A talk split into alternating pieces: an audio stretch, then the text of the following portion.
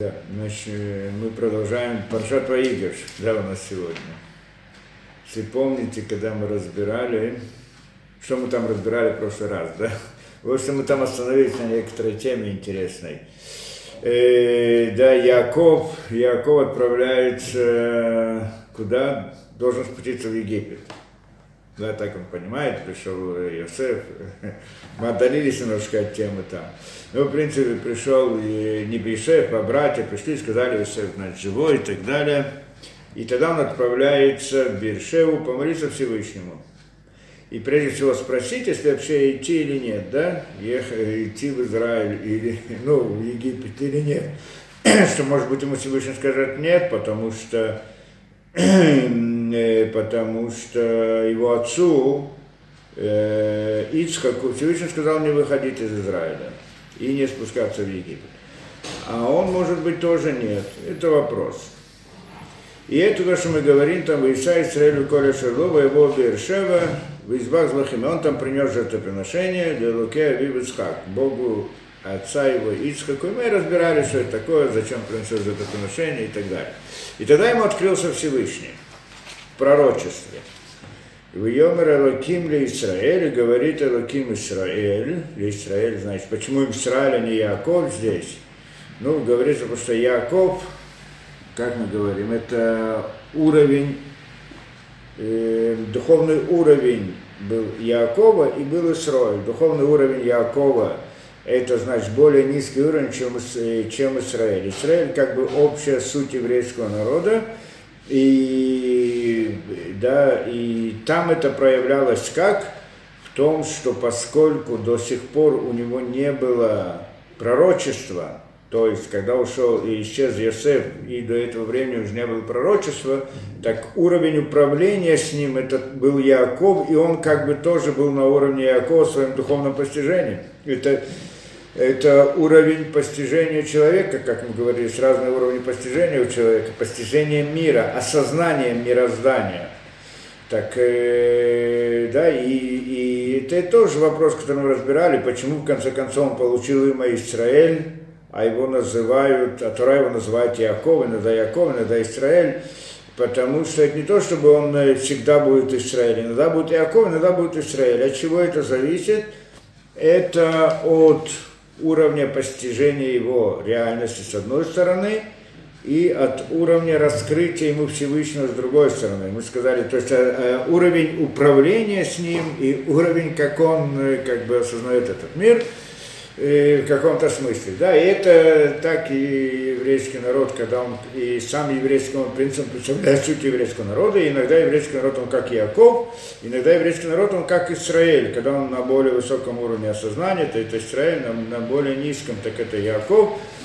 И, да, Яков это как бы внутри природы, в рамках природы, а, и, а, а Израиль это когда с э, еврейским народом проходят чудеса на, на более высоком уровне управления. Скажем так, и сейчас, поскольку к нему открылось пророчество, поэтому он сейчас его называет Израиль, потому что он сейчас, э, да, управление с ним изменилось. Оно становится же путем чуда. Путем чуда Шиндали Тилт мы говорим, но все равно это путем чуда. То и в любом случае, что дальше мы сказали, говорит ему Яков, а, и обращается, Говорит, и, значит, что, да, в Йомар из Элоким ли Израиль, говорит он Израиль, упоминается Израиль, но обращается к нему Яков, да? То не будем это входить, мы это разбирали. Яков, Яков, э, ну, в принципе, тоже разбирается, почему так. Яков, Яков, Йомар и И говорит, да, вот я бы Йомар Анахи, а Эль Элогея Биха, Альтера Мирдо Мирцрайма, Мирдо, Мирдо Мирцрайма, Килигой Гадола Симхошон.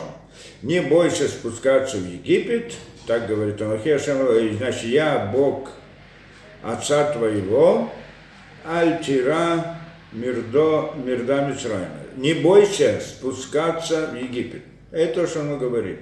Не бойся, да, э, Кильгой Гадола Симхашам, что я поставлю тебя там большим народом. Это то, что сказал ему Всевышний. Потом он говорит, Анахи Редемха, Мицраем Ванахи Алха Гамало. Значит, потом говорит ему, я спущусь с тобой в Египет, и я поднимусь с тобой, и подниму тебя два раза, два языка поднятия. Да, Алха подниму тебя, Гамало и также подниму. Мы это до этого еще не дошли разобрать. У нас здесь остановилось вот это объяснение, что мы начали разбирать, что значит что первое предложение, то, что им было сказано, не бойся спускаться в Египет, потому что я став, поставлю тебя большим народом. Что значит большим народом? Вверх, почему он боялся? И если он боялся, то что ему за ответ, я ставлю тебя э, большим народом, поставлю тебя большим народом. Насчет страха мы сказали, да, и мы там вошли в Орахаем, если помните, да? И Орахаем, он там, значит, объясняет, что насчет страха, ну, у него было два страха. Один страх был как бы общий, один страх частный, да, касается его, один касается всего народа. Ну, народа всего его потомства. Один его, его частный, его частный страх, он боялся, что он, что он понимал, что сейчас начнется Галут в Египте. Потому что то, что было обещано Аврааму, только он думал, какой, э, но он боялся, что Галут начнет именно с него. Это опасение было. Почему он должен быть в? И тогда мы спросили вопрос, что это значит, весь еврейский народ будет в Галуте, а Яков боится, что он будет в Галуте, что это значит? Ну, а имеется в виду то, что Галут нужен для его, эту, эту идею мы хотим войти, может быть, сегодня, я знаю, что Галут он нужен для, для чего-то, правильно, для исправления, скажем по-простому, хотя нужно объяснить, для чего нужен Галут, для чего нужны страдания. Мы эти вопросы задали в прошлый раз, но не ответили. Может быть, постараемся сегодня ответить. И почему нужен этот галут? Во всяком случае, и галут нужен почему? Потому что для исправления, это простой как бы смысл, хотя надо это объяснить эту вещь. Страдание человек, э, человеку Всевышний посылает для помощи, а не для издевательства над ним, не для мести, не для этого. Это тоже мы понимаем. Только вопрос, почему суть этого дела тоже надо понять. Так, э, так, э, э, так э, это был его страх. В чем был страх? Что если он должен оказаться в Галуте, значит он был в чем-то несовершенен, что требуется исправление. И это он боялся, что он сделал не так, чтобы было это исправление, да, э, что он сделал не так. И там мы просто что-то объясняли насчет этого, что он опасался, опасался, что он, может быть, обманул отца, и поэтому, да, назвал себя Исавом, а, мы привели там комментарий от, от кого? От э, Бенешхая, да?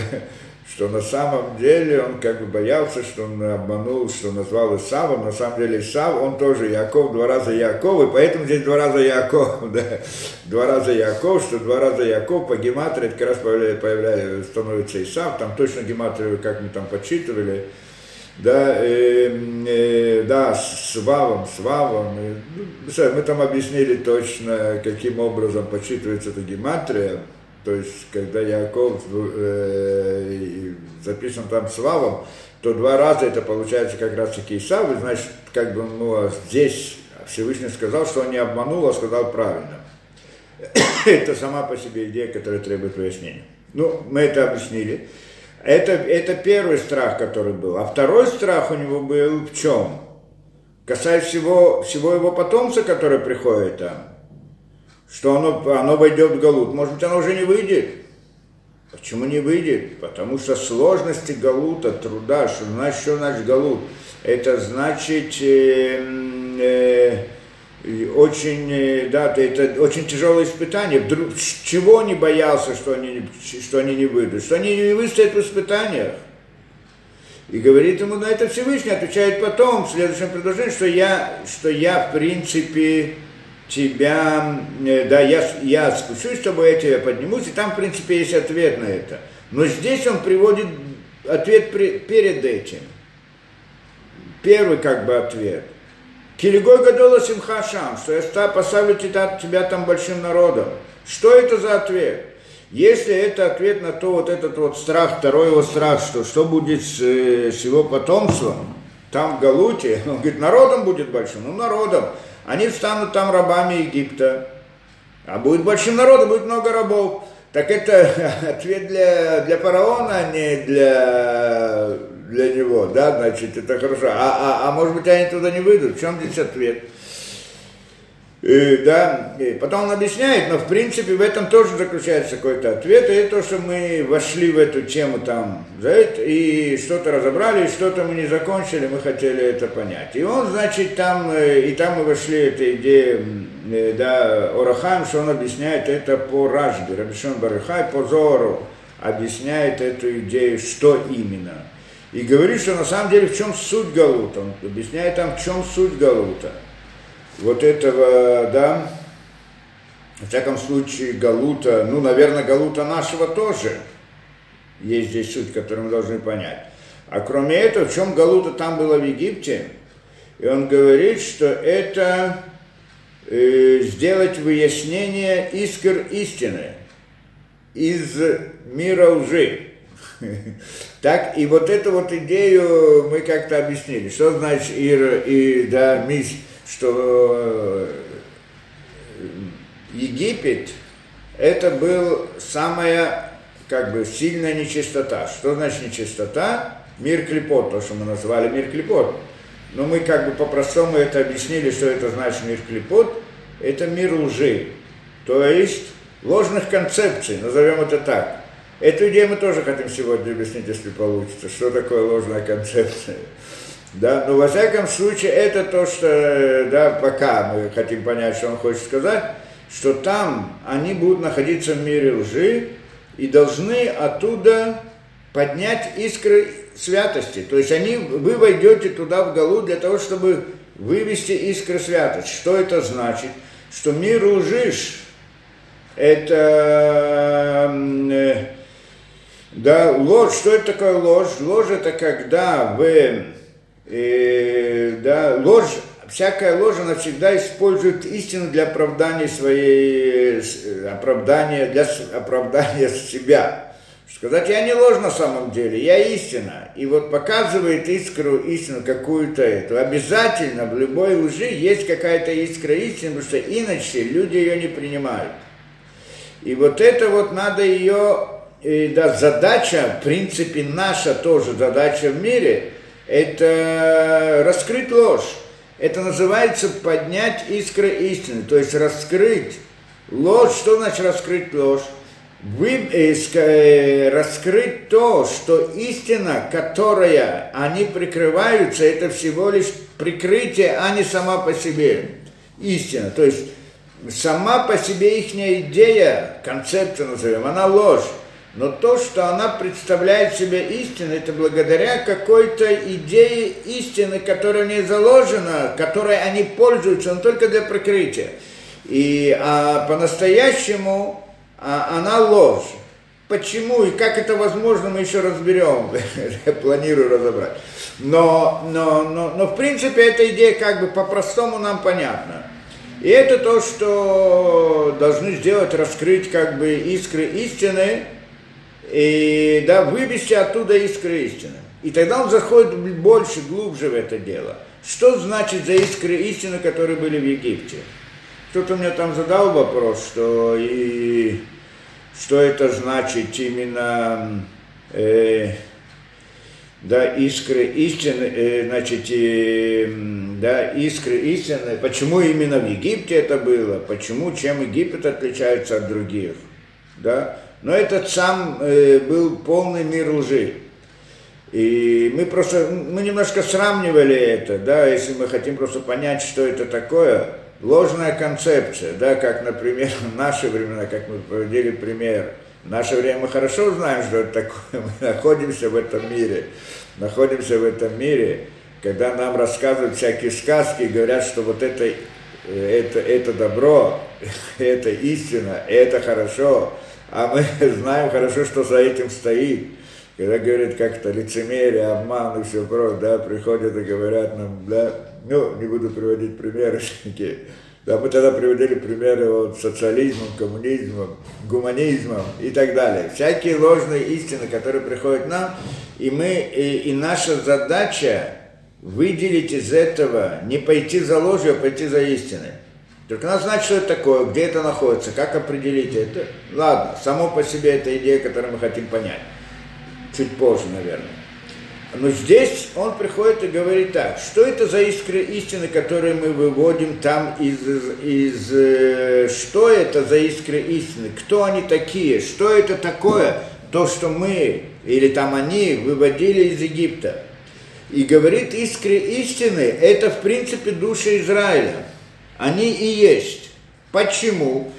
Он приводит идею, то, что говорит э, Рабишин Барюхай, что на самом деле когда Адам решен согрешил, то у него и он, его душа упала в мир лжи. Это идея. То есть, когда он находился до греха, он находился в мире истины, когда все было открыто, не надо было ничего объяснять, не надо было ничего раскрывать. Все было ясно. У него был выбор, пойти за ложью или пойти за истиной. В чем здесь ложь? То есть ложь это как возникает понятие лжи там, у него это то, когда истина, она скрывается. Когда истина открыта, нет лжи. То есть, как бы она есть, но она открыта, понятно, никто за ней не идет, потому что это истина, это ложь. Это, ему было все открыто. Его все стремления были только к добру, и не было понятия зла. Но он думал как-то, что может быть больше осветить имя Всевышнего, то есть выполнить как бы свою задачу. У него была определенная задача, та же самая задача – перебороть зло, вы, вы, да, поднять истину, раскрыть истину, раскрыть истину, хотя там истина была открыта перед ним, но аннулировать, что там еще было, да, на самом деле задача первого человека, если мы ходим точнее, это исправить то, что было разрушено до этого, да, миры эти. И, ну, в принципе, скажем так, по-простому, да, задача первого человека было в том, чтобы прилепиться ко Всевышнему, скажем так, да? Задача была в том, чтобы и исправить мир, который был неисправен. В чем была неисправность его? В том, что была возможность войти в мир зла, мир лжи. Это как бы идея. То есть она как бы существовала, эта ложь, но она не властвовала, но можно было войти внутрь нее – Теперь, что такое войти внутрь мира лжи? Это когда истина скрыта. Потому что когда истина скрывается, я не знаю, в чем идея, в чем суть э, мира, то тогда я могу думать, может быть, по этом причина, может быть, в этом причина, может быть, еще что-то. Это, это скрыть сокрытие. Тогда я могу предложить ложную концепцию, что, что хорошо, что плохо. А, да, мы здесь это... Э, да, сейчас, секунду. То, в принципе, чтобы вот, немножко иметь представление, это обратно мы здесь входим в разные понятия, но что такое, мы говорим о истине, говорим о лжи, что такое истина, что такое ложь, тоже надо объяснить. Я надеюсь, это объяснить сегодня. Во всяком случае, ну, по-простому мы говорим, как это получается. Человек, человек делает какое-то действие, я не знаю, с каким намерением он делает. С хорошим или с плохим. Если, почему? Что я не вижу намерения. Если бы я видел бы намерение, то я знал бы, если его действие, то, что он мне говорит, скажем, почему он это делает, то тогда я могу увидеть если я вижу намерение, то я знаю, если его намерение это то, что он говорит, или то, что он делает, если оно истина или ложь. То есть, если его действие соответствует намерению или не соответствует намерению. Да, это значит истина или ложь. По-простому, вот в самых простых вещах, да, приходит человек и делает действие какое-то, и говорит, я хочу добро, поэтому я это делаю. Да, я делаю вот доброе дело, потому что я хочу это. Действие мы не всегда можем увидеть, если это добро или, или зло. Потому что мы не видим конец действия, не всегда доходим до конца действия. Но он делает это, почему ты это делаешь? Потому ты это делаешь. Действительно поэтому или не поэтому? Если бы я видел бы намерение его, то я знал бы, если это он не обманывает или нет. Да, в самом простом смысле. Если я же не вижу намерения, нет, Теперь, что такое намерение? Намерение находится в мысли. И, и Адама решен, до сотворения, до греха он находился в мире мысли. Вот в том самом мире мысли, где все было открыто. Как, скажем по-простому, намерение было открыто. Поэтому невозможно было обмануть в этом смысле.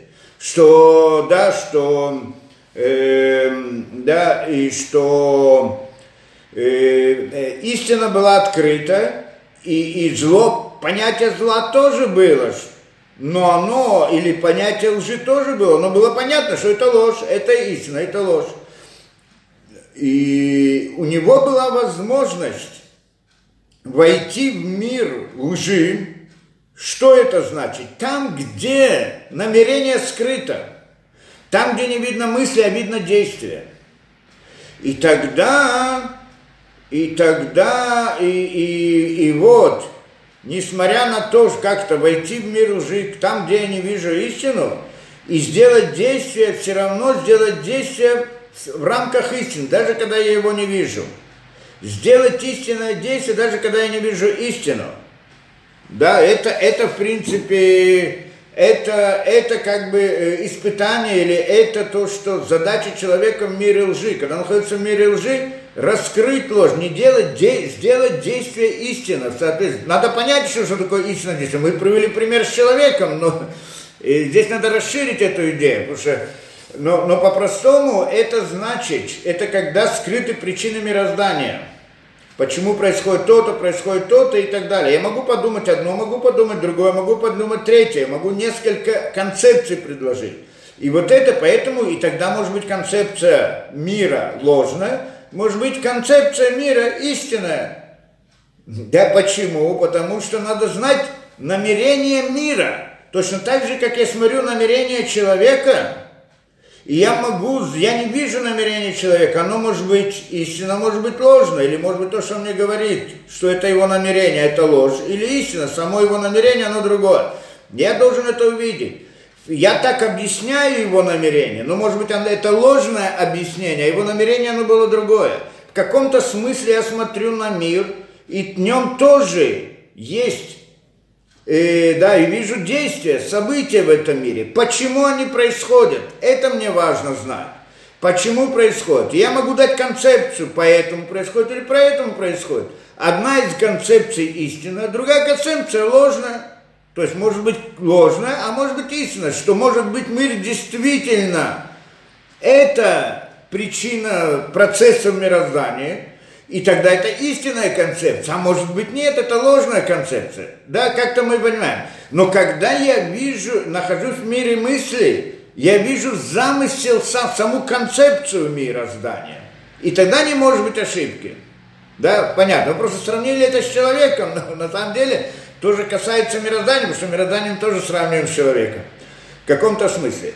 То есть, и вот эта идея войти в мир лжи, это идея мира сокрытия, где скрывается истина. Вот это вот истинная концепция, мир мысли, замысел сам по себе, он не виден и не открыт.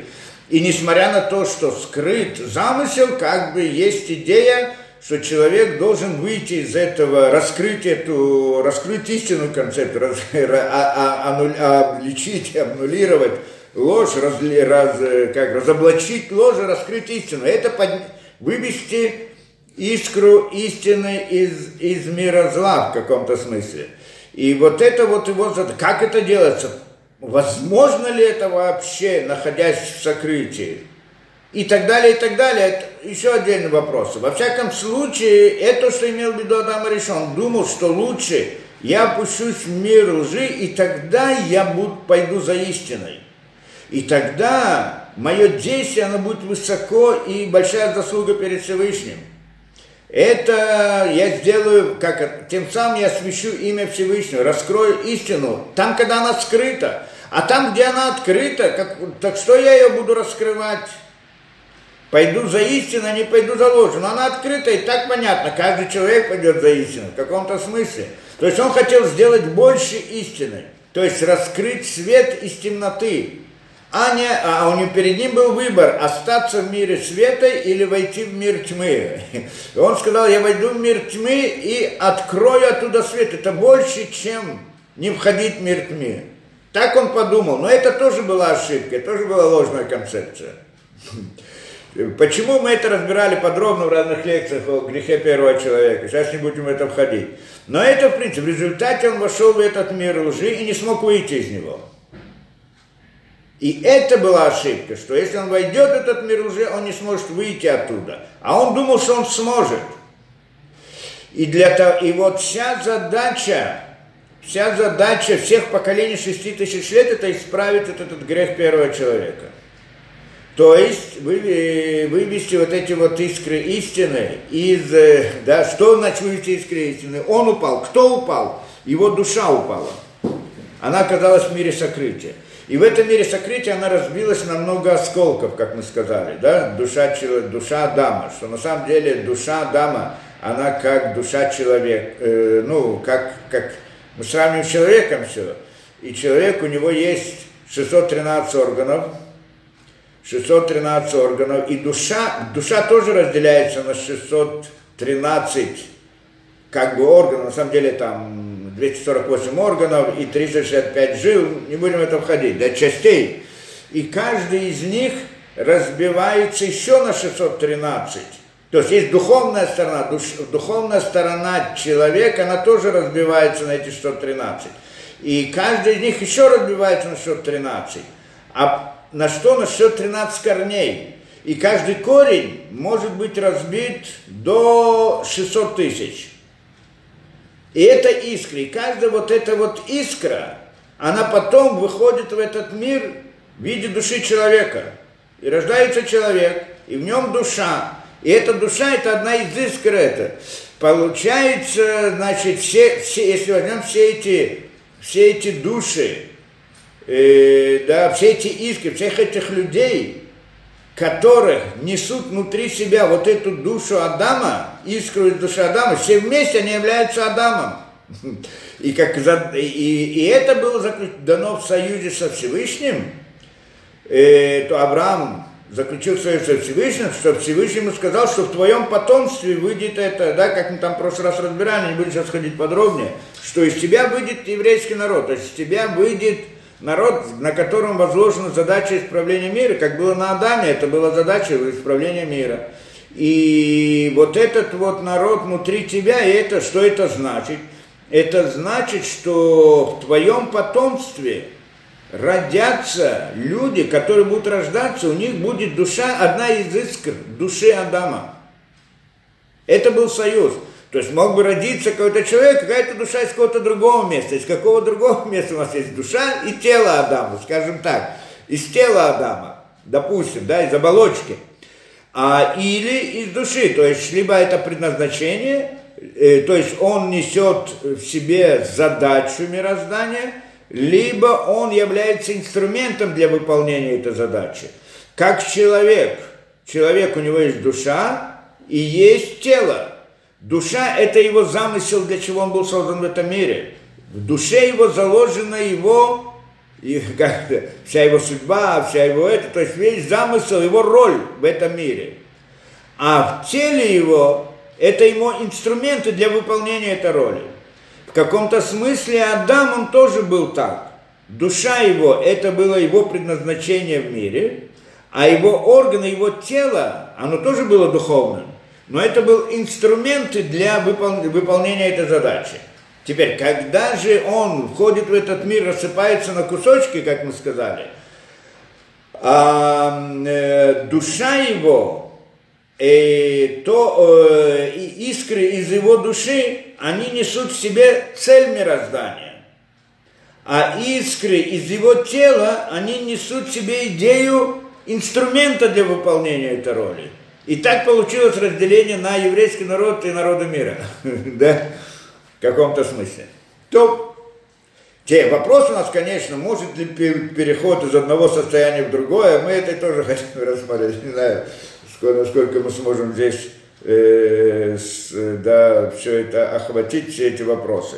Во всяком случае, получается так, это то, что теперь, этот, он оказался там, внутри вот это разбит внутри мира лжи. И теперь и этот мир лжи в своей сути, самая вот его как бы в те времена, она проявлялась там именно в Египте. Что значит в Египте? В идеологии Египта. Идеология Египта была ложная, ложная концепция, но она намного, лож, намного сильнее ложь, чем современные, все гуманизм и так далее – потому что она была намного выше по уровню. И там не просто было, что там, я знаю, как эти разные вопросы, да, различные моральные принципы и так далее. Там была идея, замысел, идея того, как, что такое мир как таковой, откуда он возник и почему и зачем, и в чем смысл мироздания – и там не было идеи создателя. Была, была идея создателя, но только его внешняя сторона, а не внутренняя сторона. И она была очень сложная, очень глубокая, очень нет. Надо разбирать, входить, в чем была суть концепции Египта. И это была основная ложь. И это, в принципе, мир клепо, то, что мы сказали. Да, ложная концепция. Теперь, и, в, и внутри этой концепции были вот эти вот души Адама, да, вот эти искры Адама.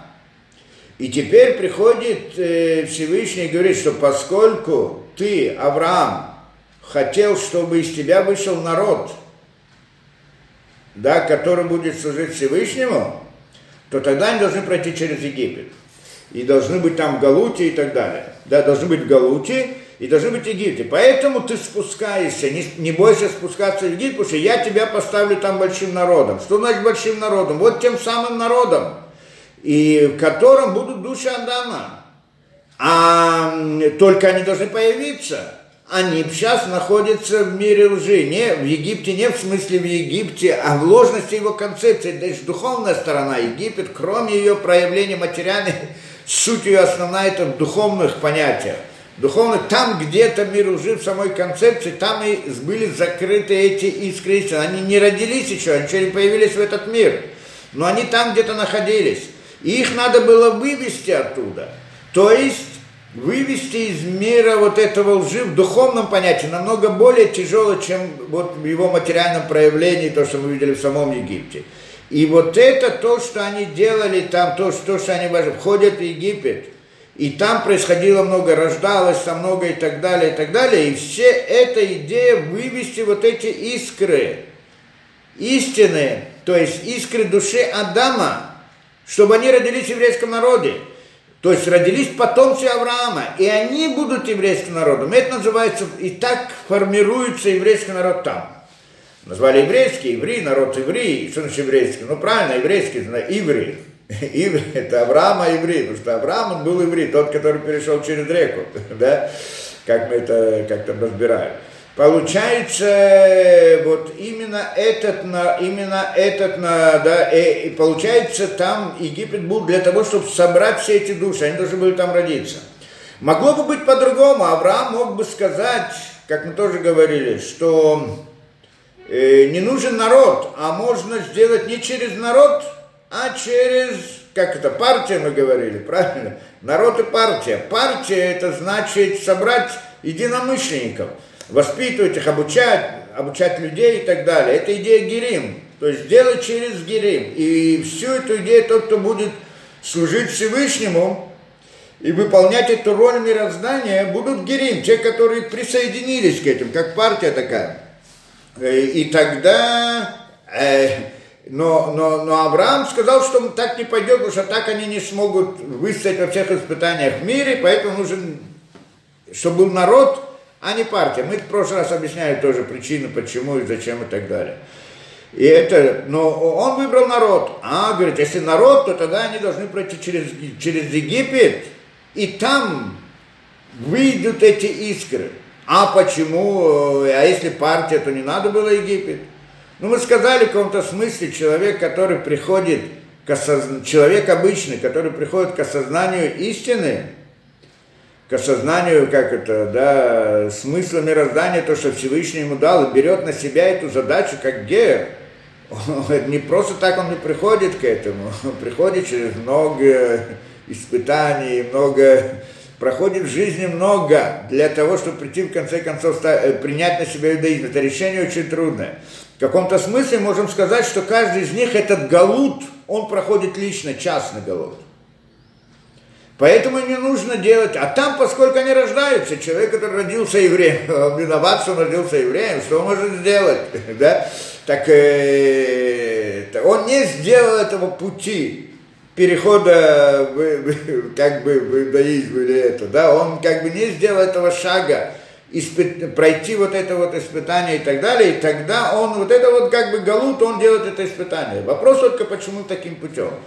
А, и, и, и тот гер, который это делает, как это хотел Авраам, и как это впоследствии тоже есть возможность делать герим, в этот момент, когда он это делает, этот шаг, он получает душу из искры Адама тоже, из души Адама.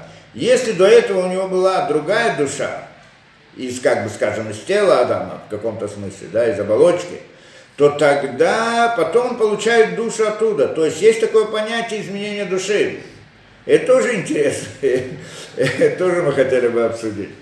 Да, и вот это вот, э, каким образом, что это, да, есть такая возможность. Но, но, но, но Авраам выбрал путь народа, чтобы было через народ, и поэтому тогда. А, а идея памяти, то есть э, гер, эта возможность тоже осталась, но это в отдельности. То есть каждый человек может как-то сам это решить для себя и сделать этот шаг – без того, чтобы быть в Египте, да, видимо, сделать шаг не так просто, это тоже своеобразный Египет для него личный в каком-то смысле. То, во всяком случае, это то, что мы сказали, э, да, это, да, это то, что мы разбирали в прошлый раз, и это еврейский народ. Значит, получается, что еврейский народ, он, стро... Э, он туда не спустились, туда для того, чтобы создать еврейский народ. Что это значит? Чтобы искры души Адама родились и вошли вот в их потомство. И поэтому там было рождение очень большое и так далее, и входили туда. И теперь у нас, значит, там, э, да, возникает, э, да, возник, возникает вопрос. Э, да, ну, во-первых, а мы спросили, а что будет с другими душами, которые не вошли, да, значит, на самом деле, э, мы говорим, что те, которые родились они должны были пройти эти испытания. Это вопрос, зачем нужно это проходить, это испытание, мы еще должны разобрать. Но сам по себе, сама по себе идея. Они, и ведь не все вышли из Египта. А что с теми, которые остались? Те, которые остались в Египте и не вышли оттуда. Мы сказали, только маленькая часть вышла, на пятая часть еврейского народа, которая вышла, остальные остались, то есть они не смогли выйти из этого мира лжи, и остались в мире лжи в этой лживой концепции. Почему это так? И, да, и мы сказали, что на самом деле а, все они должны в конце концов выйти. Только это будет продолжение поколений. То есть впоследствии они будут рождаться в еврейском народе, и вот эти вот искры, которые так или иначе, да пока не будут исправлены все, это все шесть тысяч лет.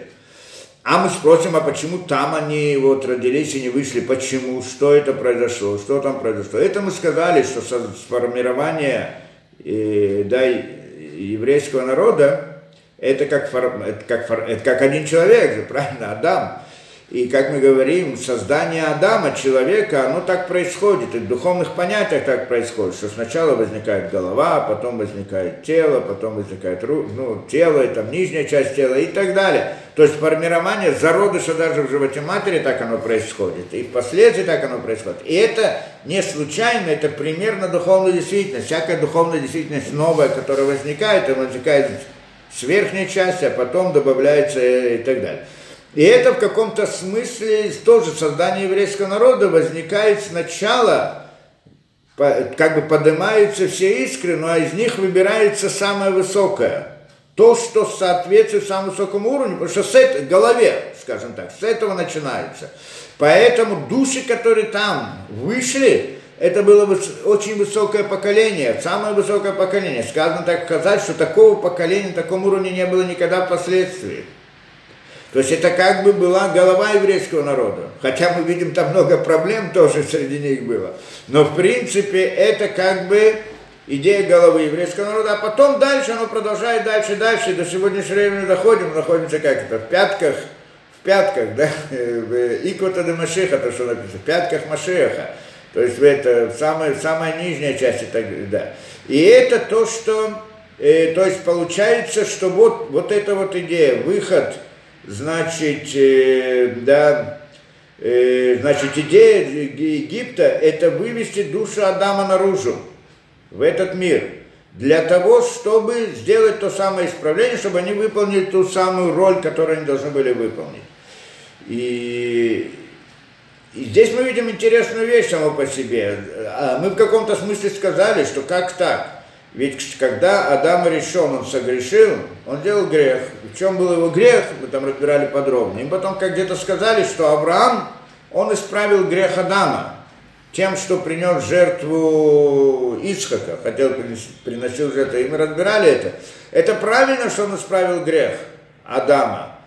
Ну а потом, а, а если он исправил, то зачем надо было снова, значит, как бы поднял все его души. Но не поднял все, все, всю эту душу, а только вот исправил грех, и это значит, что теперь они могут как бы подняться. Получается, что задача еврейского народа, это значит задача Ада, э, Авраама, Ицхак, Якова, Якова, то, что он спускается в Египет, это поднять все те души, поскольку они исправили грех первого человека, теперь надо было сделать действие и поднять его душу, и ее исправить. И значит, в чем суть ее исправления? Во-первых, вы поднять ее из мира лжи, а потом они должны выполнить роль Адама. Потому что Адам, когда был создан, должен был для того, чтобы выполнить определенную роль, как мы сказали, исправить мир, который был разрушен до сих пор. И, и он согрешил, и он э, как бы рассыпался на кусочки и так далее. Теперь надо было их поднять, а после этого они должны выполнить ту самую роль, для которой был создан Адам. Как выполняется эта роль, для которой был создан Адам? Это выполнение 613 заповедей то 613 заповедей, они исправляют вот мир, который был разрушен до создания Адама. И это, это то, что должен был сделать Адам, сам Адам, это его миссия, то, что он должен был сделать. Теперь получается, поэтому после того, что еврейский народ был поднят оттуда, скажем, хотя бы голова его, то тогда им была дана Тора, что они должны сейчас заняться выполнением задачи Адама. Значит, есть идея поднять душу, э, душу Адама, вывести, э, да, э, да, то есть Авраам, он выстоял в том испытании, в котором Адам не выстоял. И поэтому была дана возможность теперь выполнить роль Адама. Только что, посредством чего? Посредством народа, который выйдет из него. А его надо еще собрать. И вот в Египте он собирается, а потом дается Тора и так далее. Здесь интересно, конечно, можно спросить, это тоже мы вроде спрашивали, просто раз не помню, ответили на это или нет, что если мы говорим так, что это значит? Душа Адама, есть там голова, есть там э, как-то голова, тело, руки, ноги, верхняя часть тела, нижняя часть тела. Чем они отличаются один от другого? В чем суть это? Наиболее высокие. Получается, что есть души, которые наиболее высокие. Есть души, которые невысокие. Есть души, которые вообще находятся в самом низу. Как мы говорим, в нашем поколении, да, проходят все эти поколения, и мы, значит, эти, все эти души, которые выходят самые низкие и так далее, скажем, как скажем, неравенство, несправедливость и так далее. Чем эта душа, которая родилась позже, то есть вышла позже, она как бы, почему на ней, да, она как бы более низкого уровня, другая душа более высокого уровня, почему нет, почему, в чем здесь идея? И здесь э, мы сказали, как это, что человек, да, Адам, как это, его душа состоит из многих искр и так далее. Ну, можно простая вещь, можно сказать, что все они вместе одно целое. Поэтому нет вопроса, кто выше, кто ниже. Но не только это.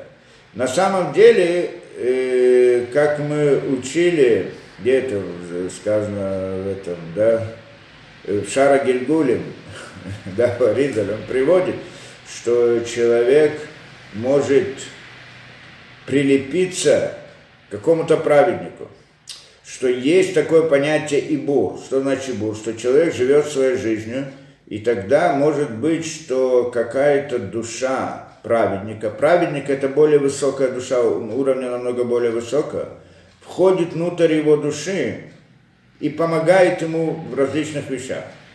Есть такое понятие. Почему вдруг она входит? Для этого надо это заслужить.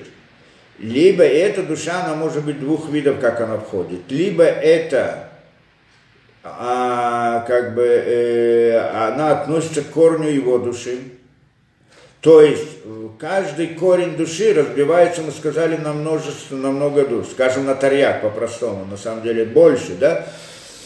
Тарьяк тоже разбивается как тело, каждый корень души. И в каждом корне тоже есть голова, рук, тело, руки, ноги и так далее. Как бы по уровню разбирается.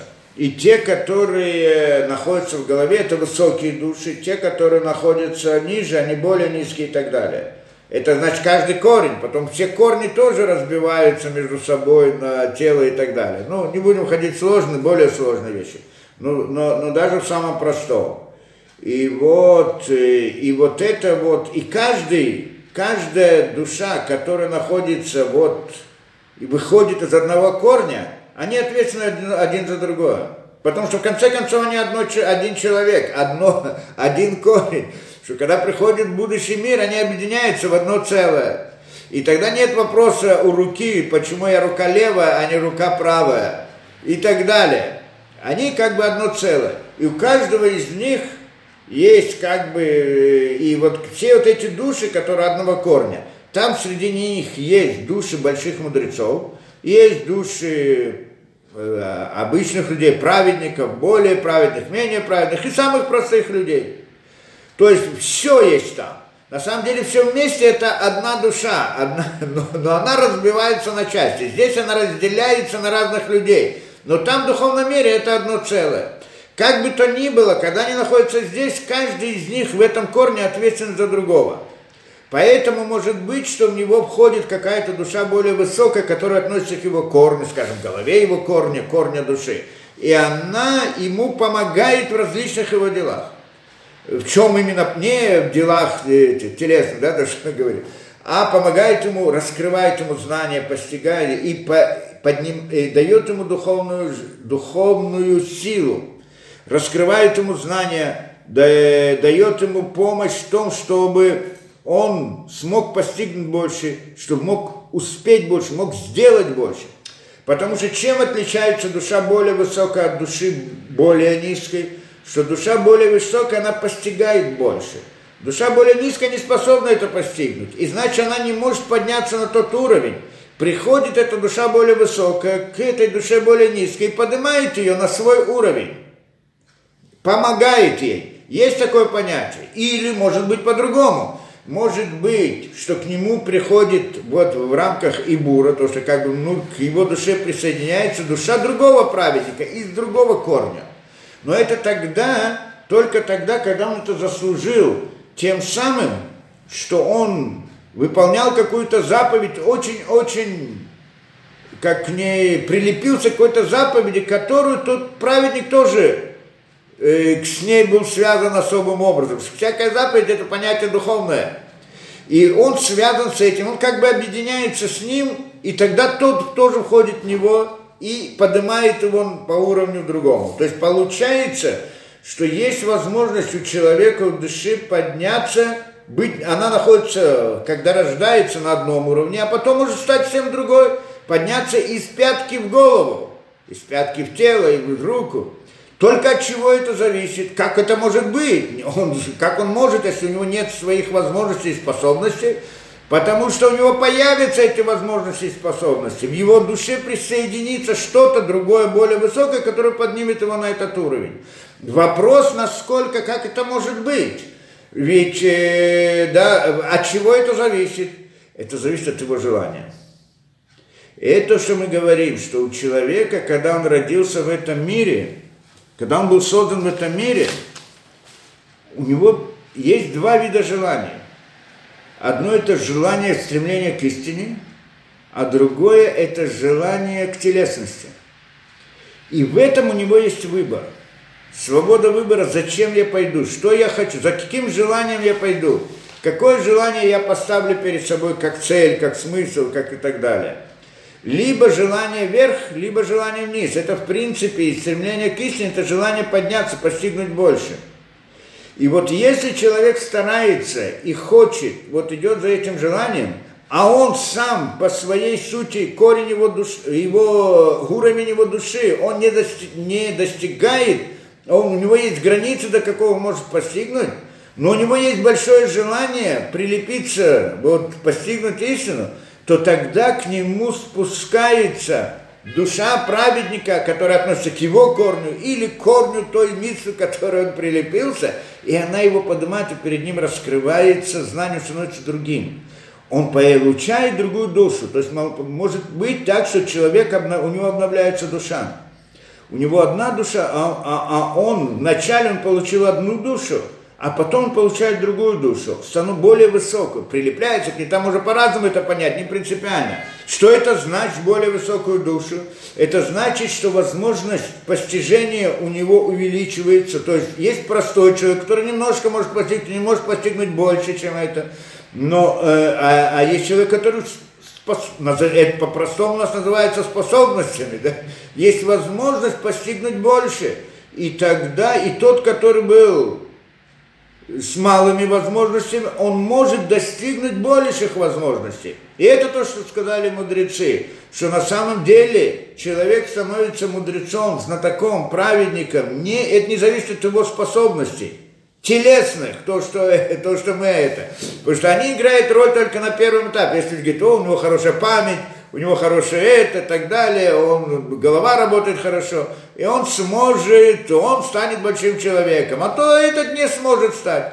В еврейском нет такого понятия. Любой человек, даже ребенок, который мало, мало что способен, да, начальные данные у него не очень э, продвинутые, но если он очень хочет и очень старается, то тогда он может получить. То, что сказано, что он может, тогда у него есть, как-то Хазаль говорят, у него есть сияйте дешма, помощь небес. И тогда он получает новые способности. Что значит получить новые способности? Это то, что объясняет нам Ариза, что он присоединяется к какой-то другой душе, или другая душа более высокая к нему, его поднимает. Он получает как бы другую духовную сторону.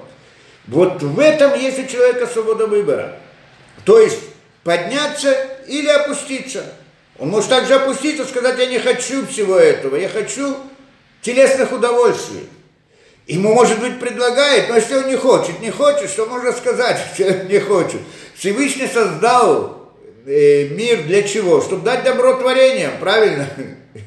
Чтобы дать добро творениям. Для этого у них должно быть желание получить это добро. А если, что такое дать добро творениям? Дать все, что они хотят. Дать им все, что они хотят. По-простому. Не всегда и все, что дать, что человек хочет, это хорошо для него. Но по-простому делать то, что хотят. Поэтому у него есть возможность, что я хочу подняться выше. Тогда ему дает это Всевышний. А другой скажет, нет, я хочу опуститься ниже. И тогда это тоже он получает. Это его свобода выбора. У него есть желание, желание либо э, два вида желаний, подняться вверх или опуститься вниз, и он между ними выбирает. И тогда его душа меняется. Он получает выше или получает ниже. Кто-то получает наказание, что называется карет, отсечение вообще, что это такое, тоже надо как-то объяснять. Э, но это как бы, мы говорим здесь о сложных процессах немножко, но, но, но мы не хотим войти и понять все вот процессы внутри, там сами духовные, довольно сложная тема, а вот и логику только вещей. Это идея выбора человека, то есть он может подняться или опуститься. В конце концов, я хочу, Всевышний создал мир, чтобы дать добро, правильно? Что значит добро? Дать мне то, что я хочу, по-простому. Так я хочу быть выше постижения. Так он мне дает Другой говорит, нет, я хочу телесных удовольствий. Не дает. Но, но придет он, скажет, ладно, я хочу быть ниже телесных удовольствий и так далее, но может быть это плохо. Делает зло, делает, он же должен делать это. Тогда говорит, нет, что даже когда он находится на самом низком уровне, в пятках, он в конце концов свою роль выполнит.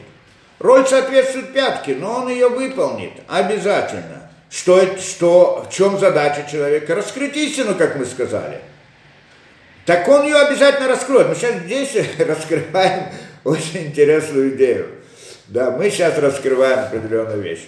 То есть, в принципе, мы сказали, задача человека – это раскрыть истину, правильно? Это задача человека – вывести искру истины из лжи, то есть аннулировать ложь. Это идея. В чем это проявляется? Что значит, как раскрывается ложь? Что это значит? Это значит, когда я вижу перед собой какую-то идею, и мне говорят, это добро, это хорошо. Я должен понять, это действительно хорошо или плохо, раскрыть ее. Как я могу это понять, это, если это, это, это значит, мы же находим в мире сокрытия, мы мысли-то мы не видим, намерения мы не видим, намерения человека мы не видим, тем более мы не видим намерения мироздания. Поэтому кто-то мне говорит, что в смысле намерения, да, что суть мироздания – это добро, я должен знать, действительно ли это добро или нет. Где это, это, это заложено, эта идея, это как бы эта идея, если это добро или зло, мне надо знать для этого суть мироздания. Если, да, мы сейчас попытаемся войти в эту тему, объяснить больше, но по-простому, чтобы вообще, да, я, как, откуда я могу знать, если это добро или зло? Для этого я должен видеть смысл мироздания. Смысл мироздания – это идея миромысли. Точно так же, как я не могу увидеть мысль, намерение человека – также я не могу видеть как бы намерение мироздания, вот этот смысл его. Это значит, мы находимся в мире сокрытия. Но я ее все равно должен раскрыть. Как это раскрывается? Есть два пути. Один путь – это путь постижения. Да, что Всевышний дал нам Тору для того, чтобы мы могли раскрыть, что такое ложь, а что такое истина. Мы еще сейчас войдем, объясним вот эти вот понятия определения. Ну так, первое, для того, чтобы вот, э, да, войти в это, да, в эти понятия вообще. И, и посредством Торы постижения смогу понять, даже если по-простому я вижу и не знаю, если это хорошо или плохо, изучая Тору, я могу постигнуть, если хорошо и плохо. В тот момент, что я постигнул это, то тогда я выполнил эту роль, раскрыл ложь, и мне больше не надо ее раскрывать. Но если я этого не делаю, то что тогда? Тогда все равно я ее раскрою. Каким образом? Когда я увижу, что это зло, но не, и когда я увижу, что зло это зло, а истина это истина, но увижу его в жизни, в реальности. Когда я с ним столкнусь, и я увижу, что это ложь, и тогда я пойму, что это была ложная концепция. Где это мы видели сегодня? Это то, что мы говорим. Приходят эти, как они, беру простой пример, который сегодня, в наше время. Приходят эти что? Евреи, которые вот в наше время разные. Они приходят с разными концепциями, что такое мир и почему и зачем. И приходят, говорят, у нас есть концепция мира – вот то, что современное, просто это как пример, на самом деле это касается всех вещей. Концепция мира. Мы хотим мира с арабами. Ну хорошо, а что с ними? Они тоже хотят э, мира. Откуда ты знаешь? Ты смотрел в их мысли? Не знаешь.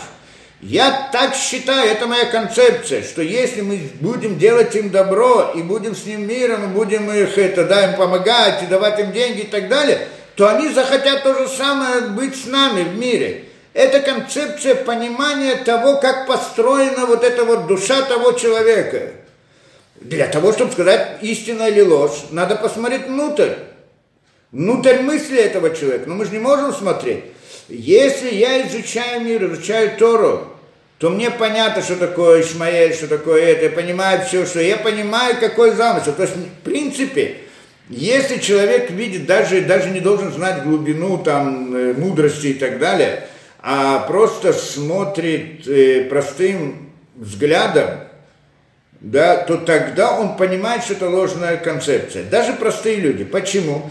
Потому что тот человек, который идет за ложной концепцией, почему? Потому что это его личное желание. Он, они как бы сами себя уговаривают, что это так. Но если бы они сами бы посмотрели бы прямо, без того, чтобы уговаривать себя, то есть они себя убеждают, что вот так на самом деле что это то, что они хотят. Они желаемое выдают за реальность. Да, это мы знаем всегда в жизни, ничего не открывая никому, да, это так понятно. Теперь, и, и, и по сути они должны были постигнуть, что эта концепция ложная. Те на самом деле не хотят мира, они хотят уничтожить евреев. Это простая вещь, это можно понять, не нужно для этого многих, да, даже знания, глубокие знания в Торе не нужно. Мы понять, что, что, что они хотят, их идея, почему там идеология и так далее, неважно почему, это тоже, да, но они хотят убить евреев, не хотят жить с ними в мире. А эти хотят убедить себя и других, что они хотят жить в всем мире, только им не дают достаточно денег и так далее. Это то, что бы они хотели, потому что если они если взять другую точку зрения, что, что на самом деле они хотят убить евреев, почему убивать? Ну, чем мы виноваты? Мы же вообще не евреи, так сказать. Мы что, мы просто евреи, это просто люди обычные. Почему вдруг идея убить евреев? Нет такого. И тогда, если бы они признали бы эту точку зрения противоположным, то они поняли бы, что они евреи, и, и, и к ним есть особое отношение, они должны быть как евреи, вести себя как евреи. Но они не хотели быть евреями ну, вот эти вот люди, которые, это концепция левых, которые, мы не хотим, мы хотим быть как это, Израилим, мы не хотим быть людьми, мы хотим Израилим, мы хотим быть просто людьми, космополитами, там еще кем-то, не хотим рели- еврейское мировоззрение, еврейскую религию. Мы правильно родились евреи, но мы просто люди вот такие, какая разница, нет ничего еврейского, не еврейского и так далее. Теперь, и тогда непонятно, почему вдруг они хотят нас убить. Если бы, да, если мы евреи, их, у нас есть какие-то еврейские принципы и понятия, то понятно, почему те чужие хотят нас уничтожить, потому что они не хотят наших принципов. А если нет, мы просто люди, то почему они хотят нас уничтожить? И, и, и поскольку они не хотели себя считать вот этими вот, как еврейским народом, в смысле сути еврейского народа, иудаизма и так далее, так говорит, мы просто люди, то тогда им нужно объяснение, тогда нужно значит, чтобы, да, и тогда значит, э, если это так, то тогда у арабов не должно быть причины их убивать. Они же простые люди, обычные люди. Почему это арабы хотят их убить? Почему в их идеологии должно было быть уничтожить евреев именно? Вот именно их. Они же обычные люди, ведь арабы не идут, не убивают там кого-то другого, да? Э, а только евреи вот как бы, ну, в данной ситуации, в данное время – а, и вдруг, и вот поскольку они шли за этой ложной концепцией, и когда произошли эти события, они все перевернулись. Что значит перевернулись? Они вдруг поняли, что концепция, которая была у них раньше, она ложная. Что на самом деле э, те самые арабы не хотят с ними мира, они хотят их просто убить, да, уничтожить по своей идеологии, по своим каким-то принципам, неважно. Это можно было бы понять до этого. Только для этого надо было хотеть быть евреем. Но они не хотели быть евреем, и поэтому вас пошли за ложной идеологией, за ложной концепцией. И в конце концов, и что они тогда? Они тогда столкнулись с самой реальностью. И реальность эта разбила эту концепцию. И получилось, что в конце концов они раскрыли истину – то есть они могли бы ее раскрыть издалека, путем э, постижения Торы, путем постижения, путем мысли. Но они не хотели этого, они этого не выбрали. И поэтому они столкнулись и раскрыли, они в конце концов выполнили эту роль, в конце концов это поняли. Ну, те, кто, те, кто не поняли, вопросы не относятся к еврейскому народу вообще. А вот те, которые поняли, они поняли, то есть они поняли, что они ошибались могли бы эту ошибку понять раньше, и тогда не надо было бы им раскрывать это таким путем, путем реальности. То есть, если я понимаю, что э, да, ложность концепции, то я не должен видеть зло для того, чтобы а эта концепция была разрушена. Но когда же я иду за этой ложной концепцией, и я обязан ее разрушить, то тогда Всевышний мне посылает ее саму, эту концепцию, ее истинное лицо. И тогда я вижу это зло, которое в ней, и тогда она разбивается сама по себе. Это идея. Получается, это понятно, да, как оно работает. Это та же идея у нас есть прихода Машеха. Приход Машеха есть два пути прихода Машеха. Это э, Байто и Ахишена. Байто это вовремя, а Хишен это преждевременно. И сказано, что если это будет байто вовремя, то будут большие страдания, большие войны и так далее, и так далее. А может быть Ахишена, как Ахишена, это когда сделают шубу весь еврейский народ, и тогда придет Машех без этих, этих войн, страданий и так далее. В чем суть? Вот та же самая суть. Мы идем за ложной концепцией, и мы ее обязаны разбить. Вопрос, каким путем мы это сделаем? Либо сделаем путем чувы и поймем исследованием, изучением, изучением Торы и так далее. И тогда нам станет ясно, что это ложь. И мы ее разрушили, эту ложь. И тогда не идем за ней.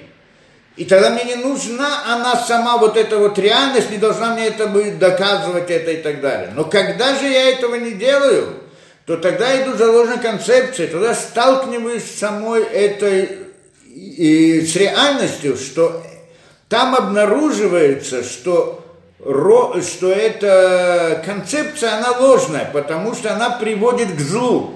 Ложная концепция приводит к злу, в конце концов. И когда она пришла к злу, то я понимаю, что концепция была ложна первоначально.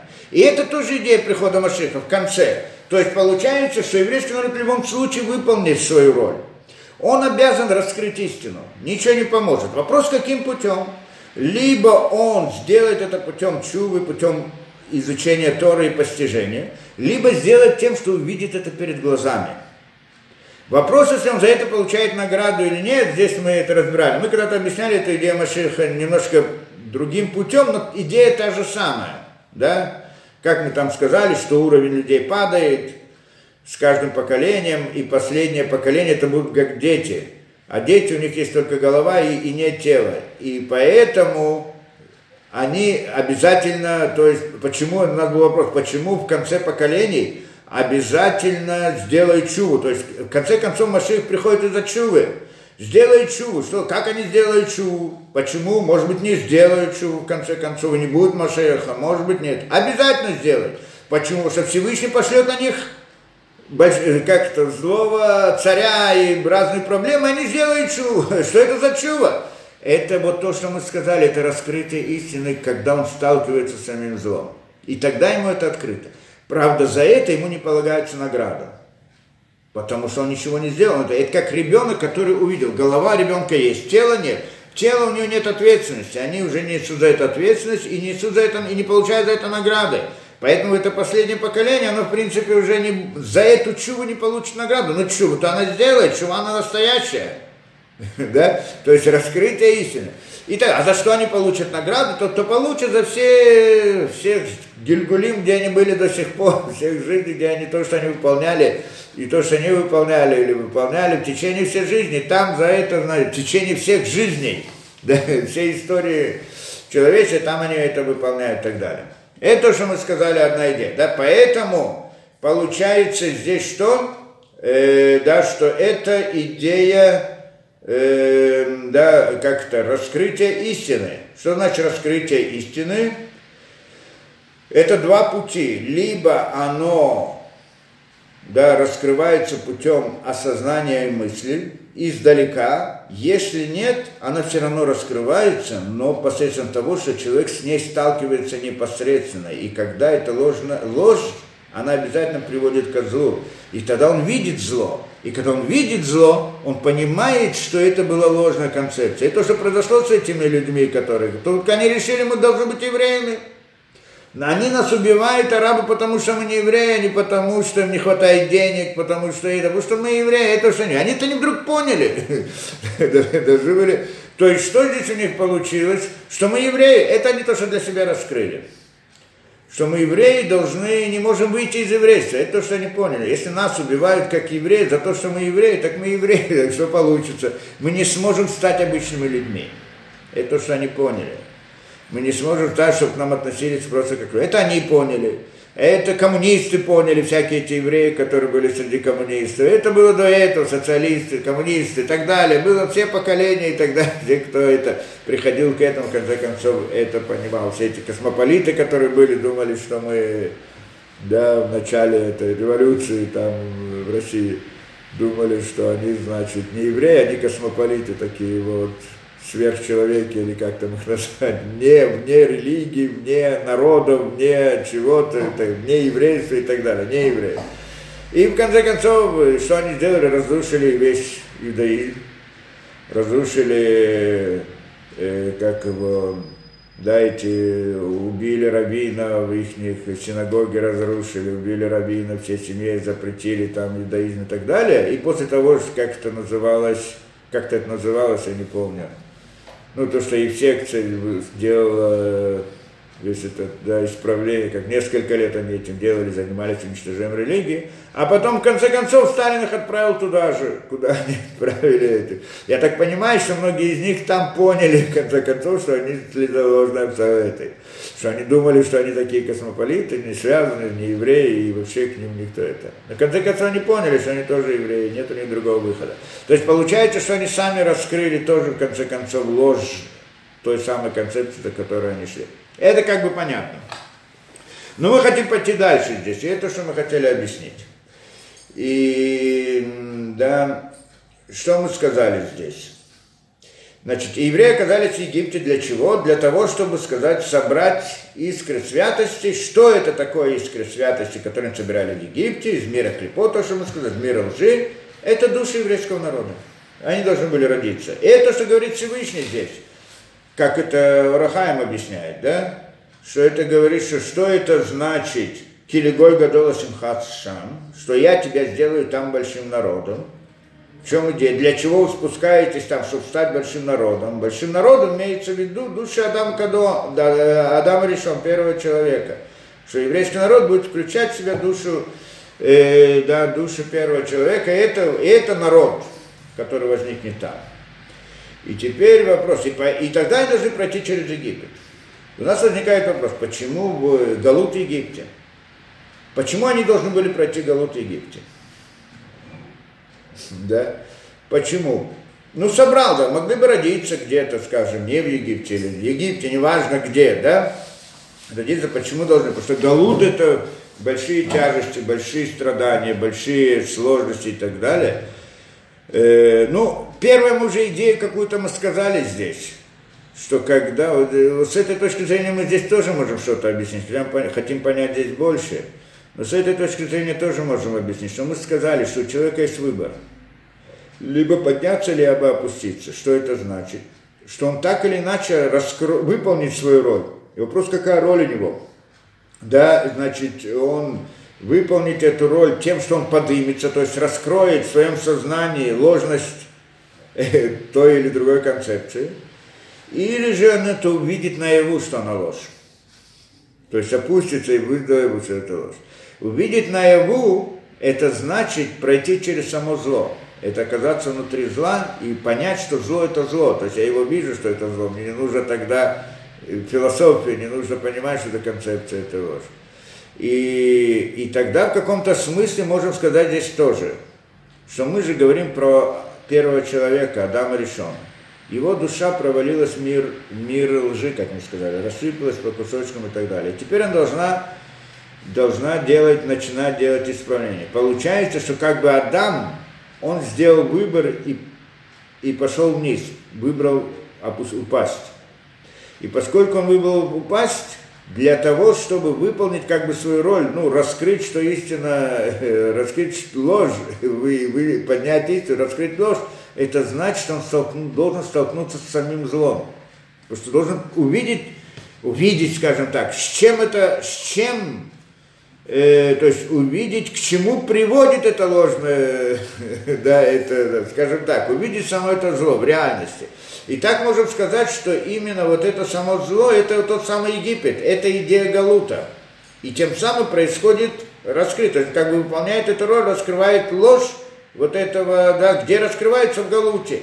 Потому что поднимаются души Адама, искры души Адама, и он, в принципе, выбрал быть внизу, да, и, и мог бы, мог бы э, осознать это до греха, что на самом деле лучше не опускаться вниз, а остаться вверху. Но он выбрал опуститься вниз. И тогда он раскрывает ложь тем, что сталкивается со злом. Когда человек видит зло, он понимает, что концепция, которая за ней стояла, она ложная. Да, в каком-то смысле так мы можем здесь объяснить. Но нам само по себе интересна вот эта вот идея. Что, что такое вообще ложь? Как мы знаем? Почему мы говорим ложь и зло? Истина и добро? Как мы с этим, как у нас все это, да, вот эту, эту всю схему надо построить, как-то разобраться. Что такое истина и что такое, мы говорим, что, что истина приводит к добру, ложь, и ложь приводит к злу, а может быть наоборот. И что такое вообще добро и зло? Что такое добро и что такое зло? Откуда начинается? Где это? Как оно?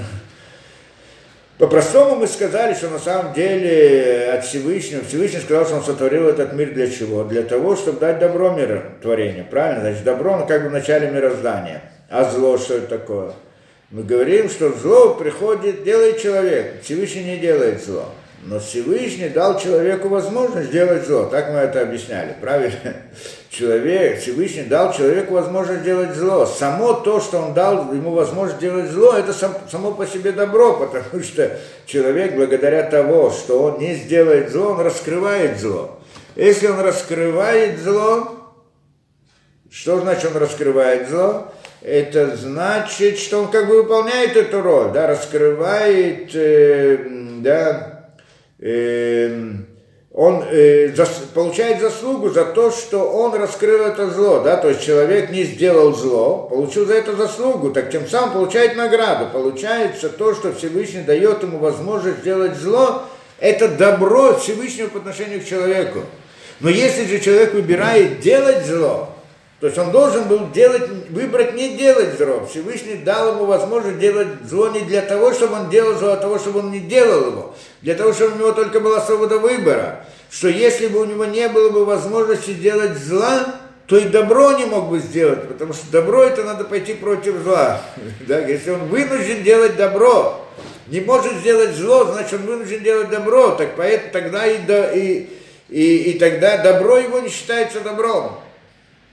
Да, это то, что мы всегда объясняли эту вещь. Но здесь мы хотим понять больше, что это такое. Что значит, э, что значит добро и что такое зло на самом деле? Давайте посмотрим самых простых понятиях. Да, сначала разберемся в простых понятиях. Может быть, сможем разобраться до конца. Э, да, что значит добро? Ну, простые вещи, известные, да, каждый человек знает, что, скажем, убить человека это плохо, своровать плохо. Так все люди понимают, да, это зло. Да? Есть еще разные понятия зла, которые, у которых нет сомнения, что это зло. У людей нет сомнения, что это зло. Да, сейчас пытаемся разобраться с этим.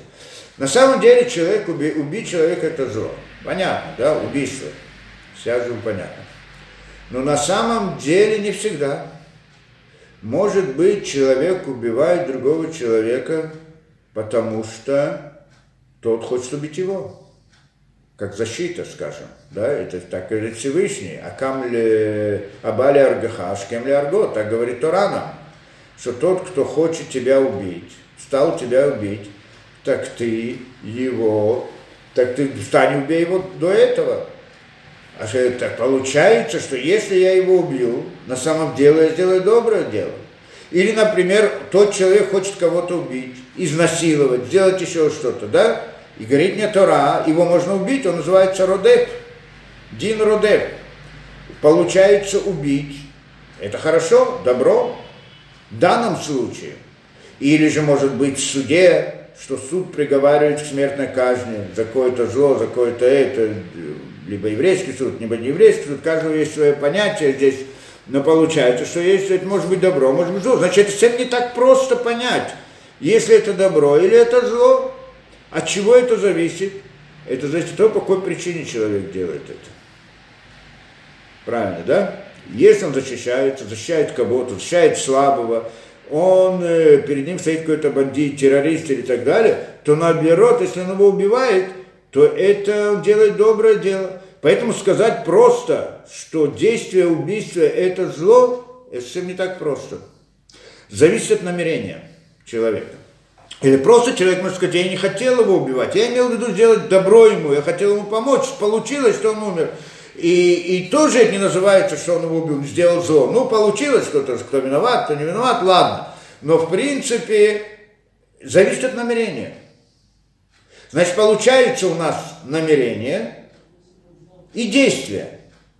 Действие, когда мы видим действие, оно по-простому иногда выглядит злом, иногда выглядит добром, но не всегда оно зло или добро. То есть для того, чтобы выяснить, если это действие, оно добро или зло, надо знать намерение человека, который это делал.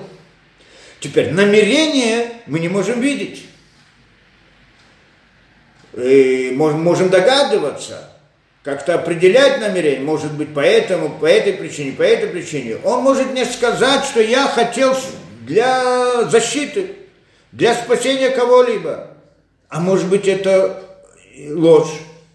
Может быть, его намерение было для того, что он хотел убить его, что он его ненавидел, хотел, да, и так далее. Вопрос, почему он убивает.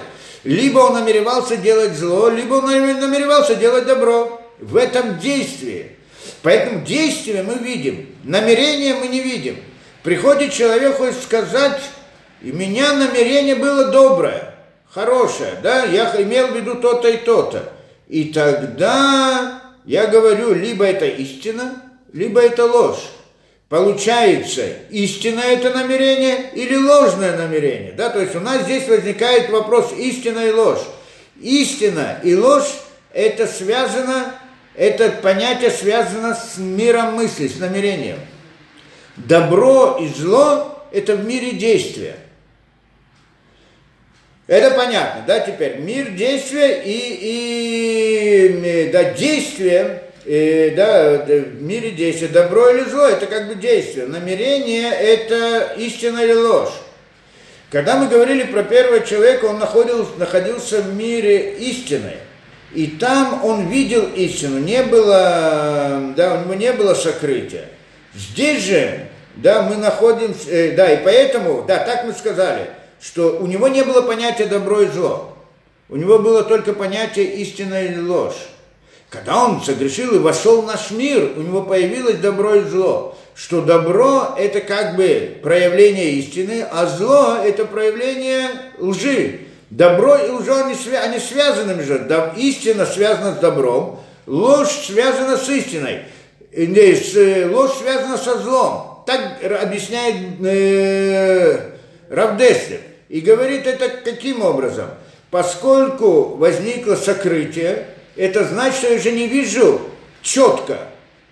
Поэтому то, что до сих пор я видел как истина, как ясно, то потом я уже не вижу это как истина. Поэтому называю это действие добром, а не истиной. И наоборот, то же самое, я не вижу, что это ложь, и поэтому это действие, я думаю, может быть, она, ложь это не действительность. Теперь зло это тоже не действительность. Только я не вижу, что оно не действительность. Я, я как бы не вижу ясно, что это ложь, поэтому, может быть, оно действительно, только называю его плохим. Истина или какое-то действие добро, оно может быть тоже не действительно или действительно, но я называю его добром. То есть я, э, как, когда мы переходим в мир сокрытия, то я не вижу истину по-настоящему, и истинное действие называю добром что я там могу ошибаться, может да, может нет, но, э, а вот ложь я называю злом, когда переходим в мир сокрытия. Почему это не ясно? Потому что иной раз то, что для, я вижу как добро, оно может быть злом, и то, что я вижу как зло, оно может быть добром, но это зависит от намерения, а намерения-то я не вижу. Да, это мысли я не вижу, то есть истинную ложь ясную я не вижу. Когда если бы я видел бы ясно, то тогда мне было бы ясно. А тут, значит, Получается, что добро и зло это возникает в момент сокрытия, когда мы переходим в наш мир. Адам перешел в наш мир, возникло понятие добро и зло. Почему это, с чем это связано? С тем, что добро и зло мы видим только действия. Но мы не знаем, если оно да, да, хорошее или плохое. Иногда оно как бы видно, что это хорошее, добро. А иногда видно, что это явное зло. Но, но в конце концов до конца мы не можем быть уверены, потому что мы должны знать истинное намерение. Иногда это прям, да, иногда э, мы видим уже в действии, что само действие говорит нам ясно о намерении человека. человек, э, да, как это, как приходили, как эти приходят, говорят, мы на самом деле хотим добра, и поэтому делаем то-то и то-то. Но потом они делают противоположное тому, что они сами говорят, тогда нам открыто понятно, что на самом деле все они были, обманывали до сих пор. То есть иногда э, сам, в самом действии мы вдруг нам обнаруживается намерение человека. Почему он это сделал? как это бывает, да, человек, значит, меня обманывает и прочее, говорит, на самом деле, хорошие слова, хорошие это, а потом, значит, когда дошел до этого, схватил у меня там, не знаю, что, кошелек и все, а, это мое. И вдруг раскрылось, потому что ты же говорил, что ты это имел в виду, это имел в виду, это. А все, нет, все обманул, он хотел это. И вдруг раскрывается. Иногда действие раскрывает истинное лицо, да, но это, это значит, как то, что мы сказали, что он, столкнувшись с реальностью, он вдруг видит, если это зло или это, да, то есть для этого должен спуститься в саму вот эту вот, как бы, мир реальности. Ну, ладно, столкнуться с самим злом непосредственно, и тогда я знаю, что оно зло столкнуться с истиной непосредственно, с добром непосредственно, я знаю, что он добро, я вижу это, да? Когда человек мне говорит о добре, а есть, когда он сделал, там, пожертвовал разными вещами, я вижу, что он сделал добро по намерению добра. Иной раз я вижу, что он намерение у него было другое, но он как будто бы сделал добро. И так далее, и так далее. Здесь непростые вещи. Но в любом случае, то, что мы понимаем, вопросы истины или лжи, это связано это когда у меня вопрос о намерении или о мысли, а вопрос добра или зла – это вопрос с действием. Произошло действие, я не знаю, это добро или зло. От чего это зависит? От того, какое намерение было. Да? Поскольку намерения не вижу, поэтому я не знаю, это добро или зло. То в каком-то смысле так это можно понять. Теперь, и Теперь мы говорим так. Это значит, э, э, и тогда у нас возникает следующая вещь. Э, да, это в тех вопросах, где мы знаем добро и зло. То есть на, на, на примере человека мы это разобрали. Но это в понятных вещах. Но есть много непонятных вещей, сложных, которые сразу не видно. Или когда человек какое-то делает действие, может быть это добро, может быть это зло. Мы говорим, нам нужно намерение. Но намерение его может быть разным. Да, здесь тоже вот вопрос, да. Э, в чем здесь намерение? Приходит человек и говорит так. Он может ошибаться в своем намерении. Мы говорим, если простая ситуация, он думает одно, а говорит другое, он обманывает. Это понятно. Если когда я раскрою, что он имел в виду, так я раскрыл. Но иной раз человек делает зло, а думает, что делает добро. Как, что здесь намерение? У него намерение было сделать добро или сделать зло? Он хотел сделать добро, но то, что он, он, то, что он намеревался сделать, он думал, что это добро, что это приведет к добру. На самом деле это приводит к злу. Теперь вопрос, он сделал зло или не сделал зло? Как понять эту вещь? На самом деле он должен разобраться в своем намерении, понять, если это добро или это зло. И здесь мы входим настоящий мир вот этих вот, мир, э, как это, мир лжи. То есть здесь, что может быть то намерение, то, что он думал, что это добро, это ложь. На самом деле это зло. Но он думал, что это добро, то есть он пошел за ложью. Как, например, в ситуации, когда я вижу, что он сделал какое-то, вижу, что он делает какое-то действие, но я не знаю, я думаю, не знаю, с каким намерением он делает. У него на самом деле намерение было плохое, но он мне говорит, что у него намерение хорошее. Так он как бы меня обманул в этом смысле. Да? Но на самом-то деле ясно, просто я не вижу, какое у него намерение. Но я должен выяснить, что это намерение, откуда оно приходит, из добра или зла. То есть это его настоящее намерение или не настоящее намерение его, да, он когда меня обманывает, в обычной ситуации. Здесь более сложная ситуация. Здесь ситуация, когда он сам не знает, то есть думает, что это добро, а на самом деле это зло. От чего это зависит? Это зависит от какой концепции он идет. И тогда мы переходим в идею концепции. Да, в мир концепции. То есть на самом мир истины и лжи. Что такое истина и ложь? То есть, чтобы говорить о добре и зле, да, что такое добро, что такое зло, прежде всего надо знать истинное намерение человека. То есть, что он действительно намерен. Не то, что он нам говорит, а то, что он по-настоящему намеревался. А потом мы должны знать, если это намерение истина или ложь. И если это намерение истина, то тогда действие его добро. А если ложь, то тогда действие его зло. Что значит истина в намерении? Что значит истина в намерении? Как она работает? Да? Истина в намерении. Что это значит? Это значит, это идея концепции философское, взгляды и так далее. На что это похоже? Давайте посмотрим так, да? Что значит истина или не истина? Э, кто-то скажет, э, да, та же самая, возьмем тот, тот же самый пример. Убить человека – это хорошо или плохо? само действие. Мы говорим, зависит от намерения. Если он хотел, скажем, защитить себя или так далее. Мы спросим более того, подождите, а если он, у него может быть концепция что? Что вот, да, защитить себя, защищаться или чтить слабого, и для этого убить там террориста, ну, всем понятно, что это, наоборот, добро, а не зло. А если у него есть другая концепция, другое понимание, почему, то есть он хочет добра на самом деле, скажем так, да, и у него есть некоторая концепция такая, что, что вот этот человек, он относится, этих, эти, есть люди, как, скажем, немцы, фашисты делали, как нацисты, что они говорят? Что на самом деле мы убиваем евреев. Почему? Потому что евреи несут зло. Да? Несут зло в мире. Было много у них примеров, почему и так далее. Убивать человека нельзя. Но еврей это не человек. Это как таракан, который несет э, вред, и тогда как вред, убить вредителя и так далее. Когда я говорю, что я э, э, убить того, кто хочет убить, чтобы защитить слабого человека, так мы говорим, это доброе дело. Может быть, здесь скажем то же самое. Приходит этот нацист и говорит, я делаю доброе дело. Какое? Избавляю человечество от зла. Что еврей это зло. Это идея концепции. Правильно? И тогда он скажет, что убийство, вот это действие, оно добро. Мы же говорим, что иногда убийство может быть добром. Это тоже доброе идея. Или приходит ислам современный, там как радикальный ислам, приходит, говорит, у нас есть некоторая идеология исламская и так далее. В рамках этой идеологии те, кто не верят в ислам, их надо убить. Это тоже добро. Почему? Потому что это концепция, да, это, это то, что мы знаем, это добро. Мы хотим добра, мы не хотим зла.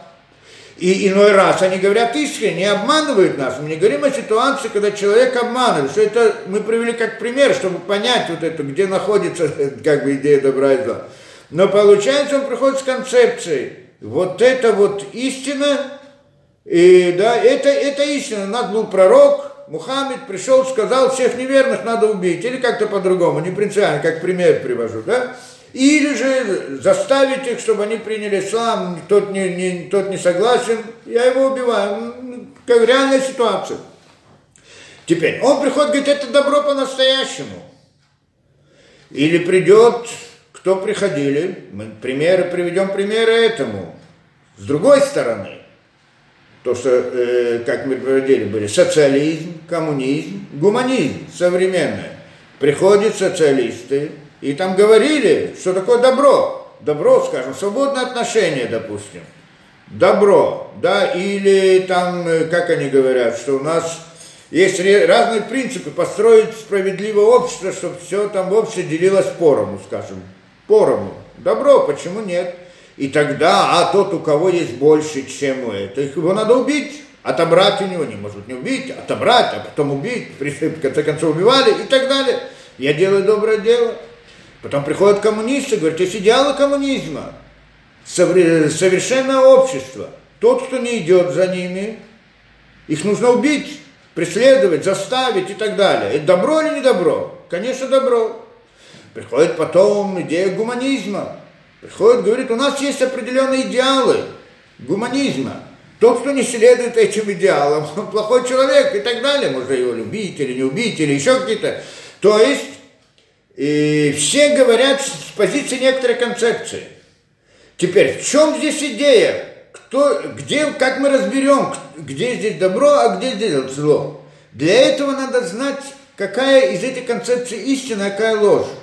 А вот как я могу определить, что такое ложь, что такое истина? В чем я, в чем здесь, как это? Это понятие лжи и истины. Что это значит? На самом деле, давайте посмотрим.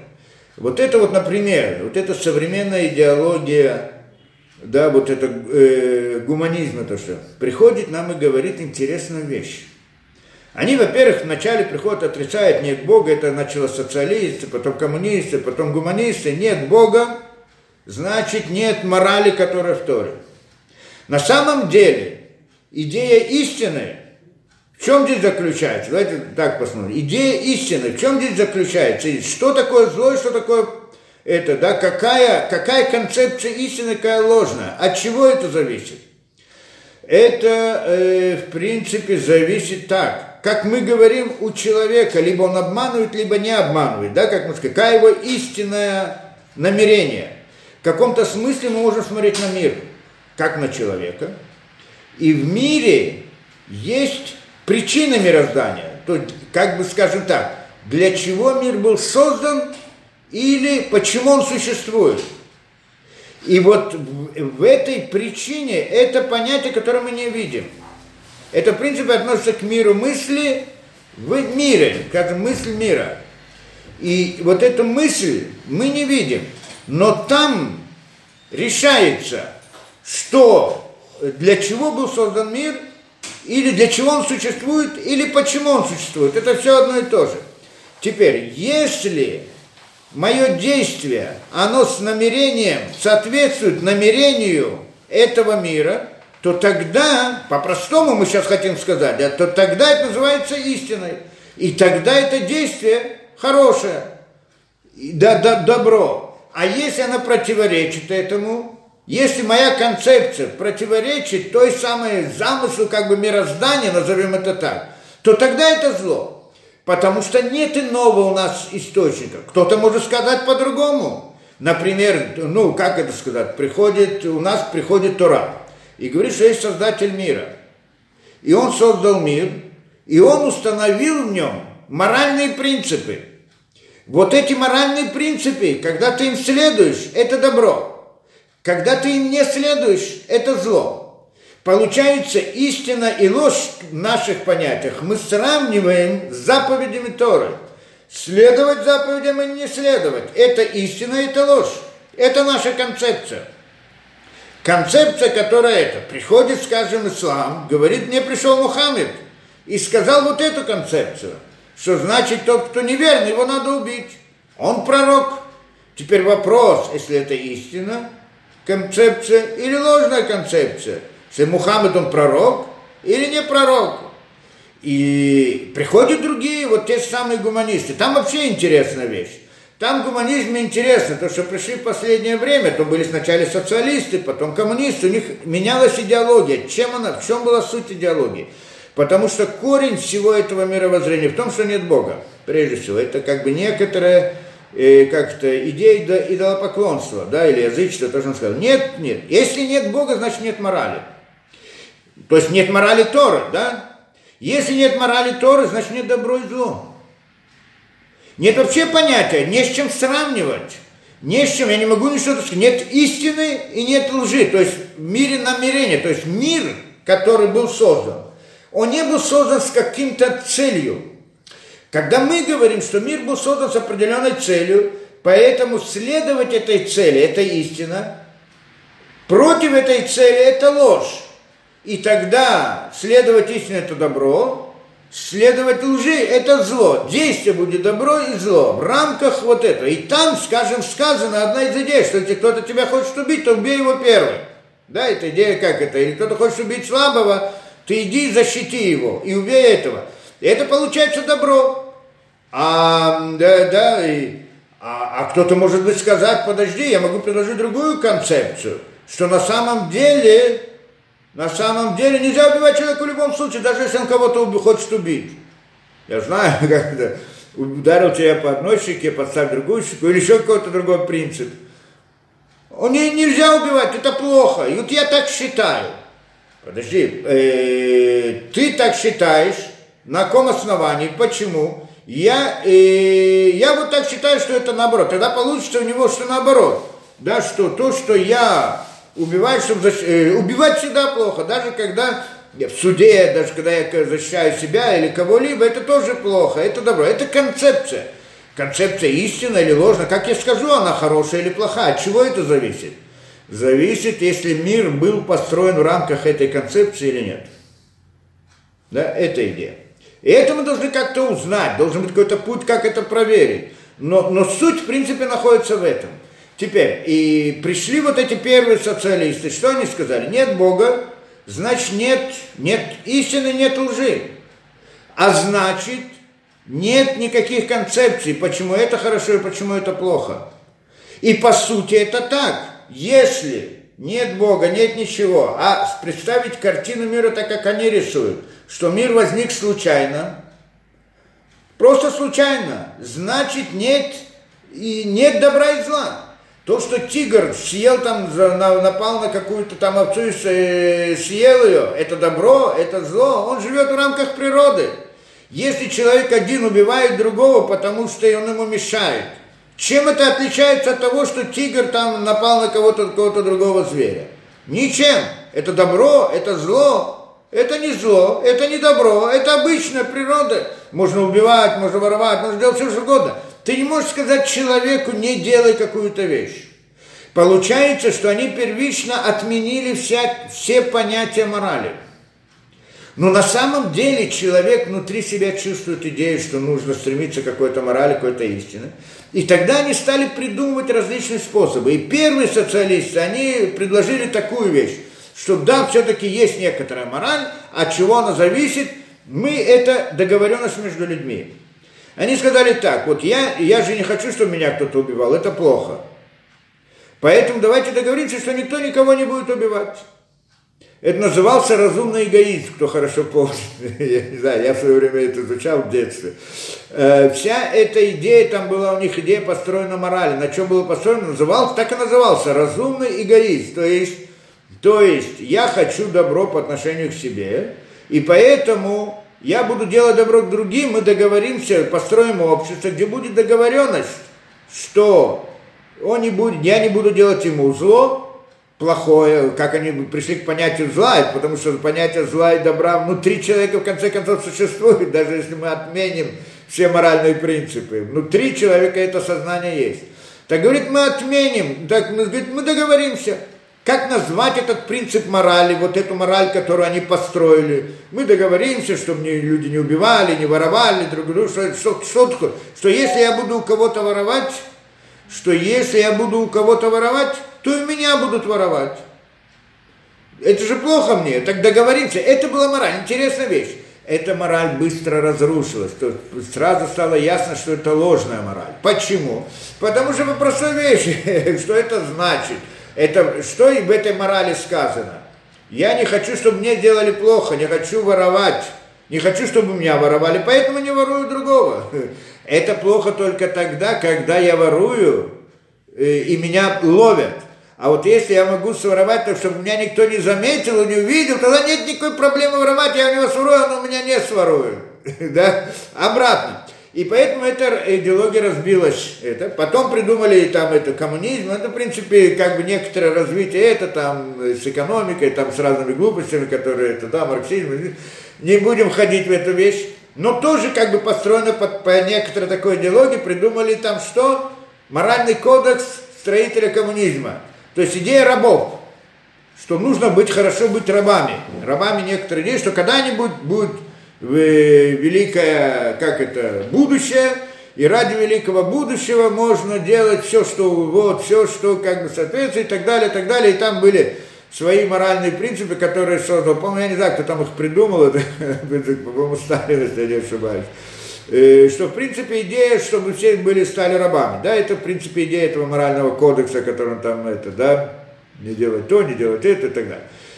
Потом приходит гуманизм современный, и он делает интересно, понимает, что вот эта идеология социализма была разрушена, идеология коммунизма была разрушена, то есть там не было базы для моральной основы мироздания, а человек не может жить без морали, в нем внутри это есть, это они понимают.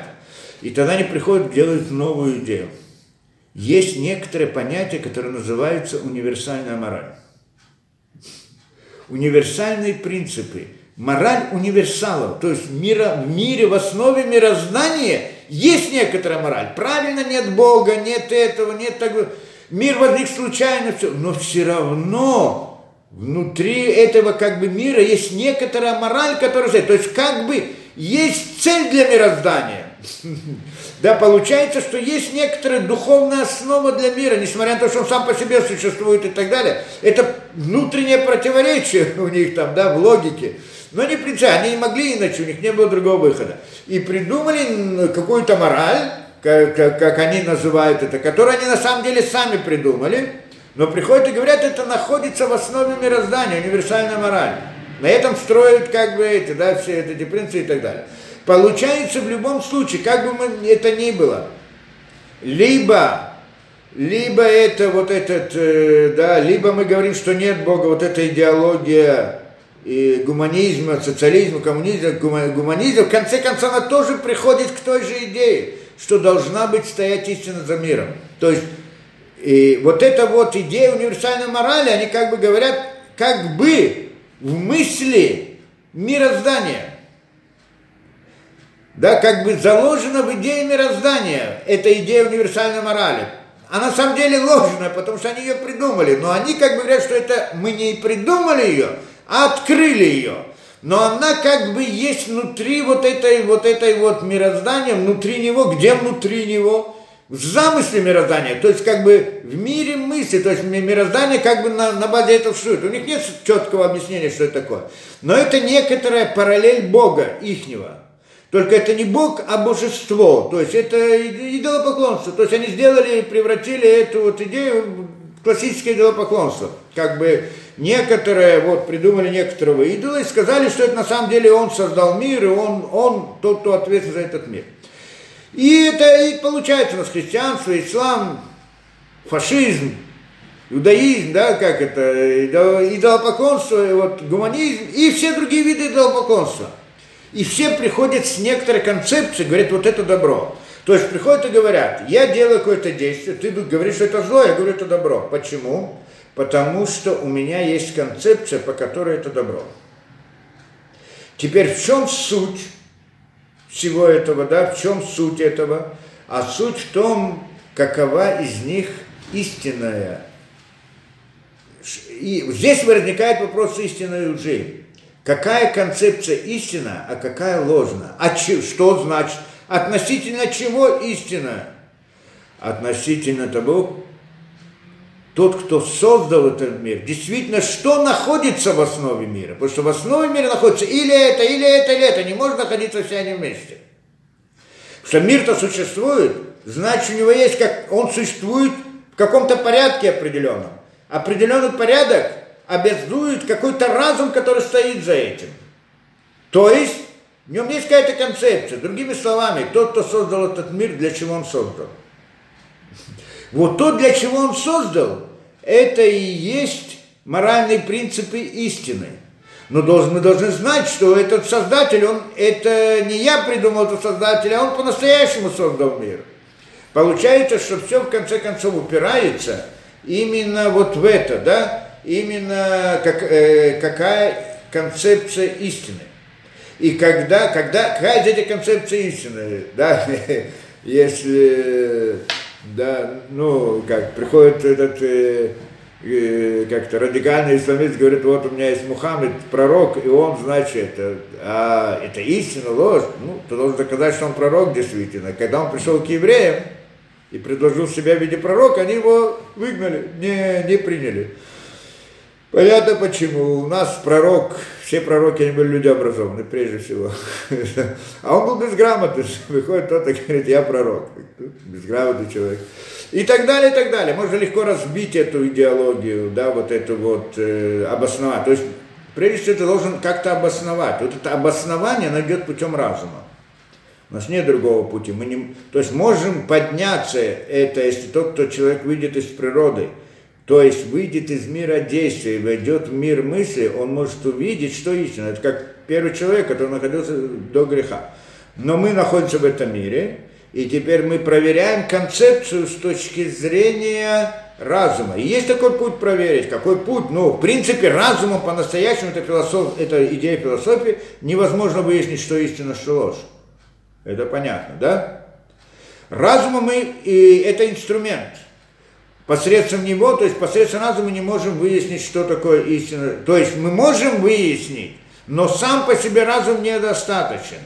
Какой путь выяснения в еврейской, в еврейской концепции, какой путь? Для того, чтобы знать, что истина, что ложь, это только войти в мир мысли.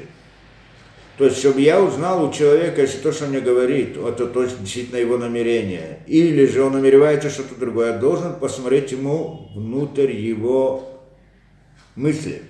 Но я не могу, как я могу подняться в мысль человека, войти в мысль человека. В этом же смысле, чтобы понять смысл мироздания и идеи его моральных принципов, какие моральные принципы, они настоящие, то есть приходят от того, кто создал этот мир. Они придуманы человеком и говорят, что это Бог нас послал. Откуда я это знаю? Для этого я должен войти в мир мысли, увидеть саму основу мироздания. Вот эти вот принципы я их должен увидеть. С ними столкнуться непосредственно.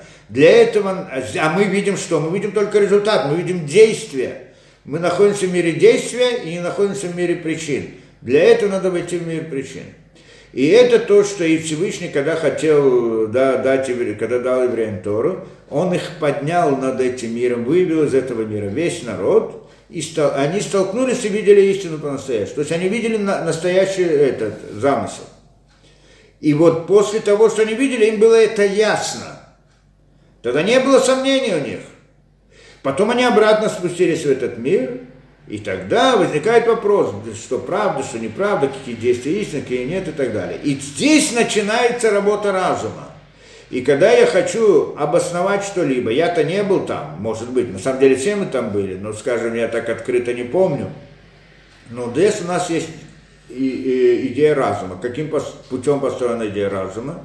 Что мы, э, да, э, путем разума мы можем понять, обосновать, доказать, кто как хочет, что все эти, что наша еврейская традиция, что вся эта передача Торы, она передавалась с поколения в поколение, от миллионов людей к миллионам людей, с поколения в поколение. Каждое поколение это миллионы, сотни тысяч, десятки тысяч и так далее. И вот в нашем осознании разум говорит, что э, вопрос передачи от миллионов к миллионам невозможно исказить информацию. То есть идея свидетельства. То есть свидетели, когда есть свидетели, говорит один человек, он может исказить, обмануть, придумать и так далее. Когда есть два человека, это уже сложнее. Когда есть десять, когда есть сто, это уже почти что невозможно. Когда есть миллион свидетелей, они не могут договориться между собой и предложить некоторую концепцию, которая это. Договориться, сказать, мы свидетели видели то-то и то-то, и, и общались, и поняли, и так далее. То есть, получается, это становится как бы объективным инструментом разума, который дает нам возможность выяснения. Но мы не можем, вы... что мы выясним? Мы не можем выяснить, что истина, что ложь. Но мы можем выяснить, если вот в рамках этого принципа свидетельства, если было это самое событие, первое событие, то, то что они находились на горе Сина и так далее, там было свидетели. Свидетели, которые были миллион свидетелей, они вышли из этого, может быть, он придумал. Один может придумать, два могут попытаться что-то придумать, десять уже сложно, сто, миллион, они уже невозможны, когда они говорят одно и то же, одну и ту же идею, одно и свидетельствует о мире, которым, в котором они находились, где они видели истину.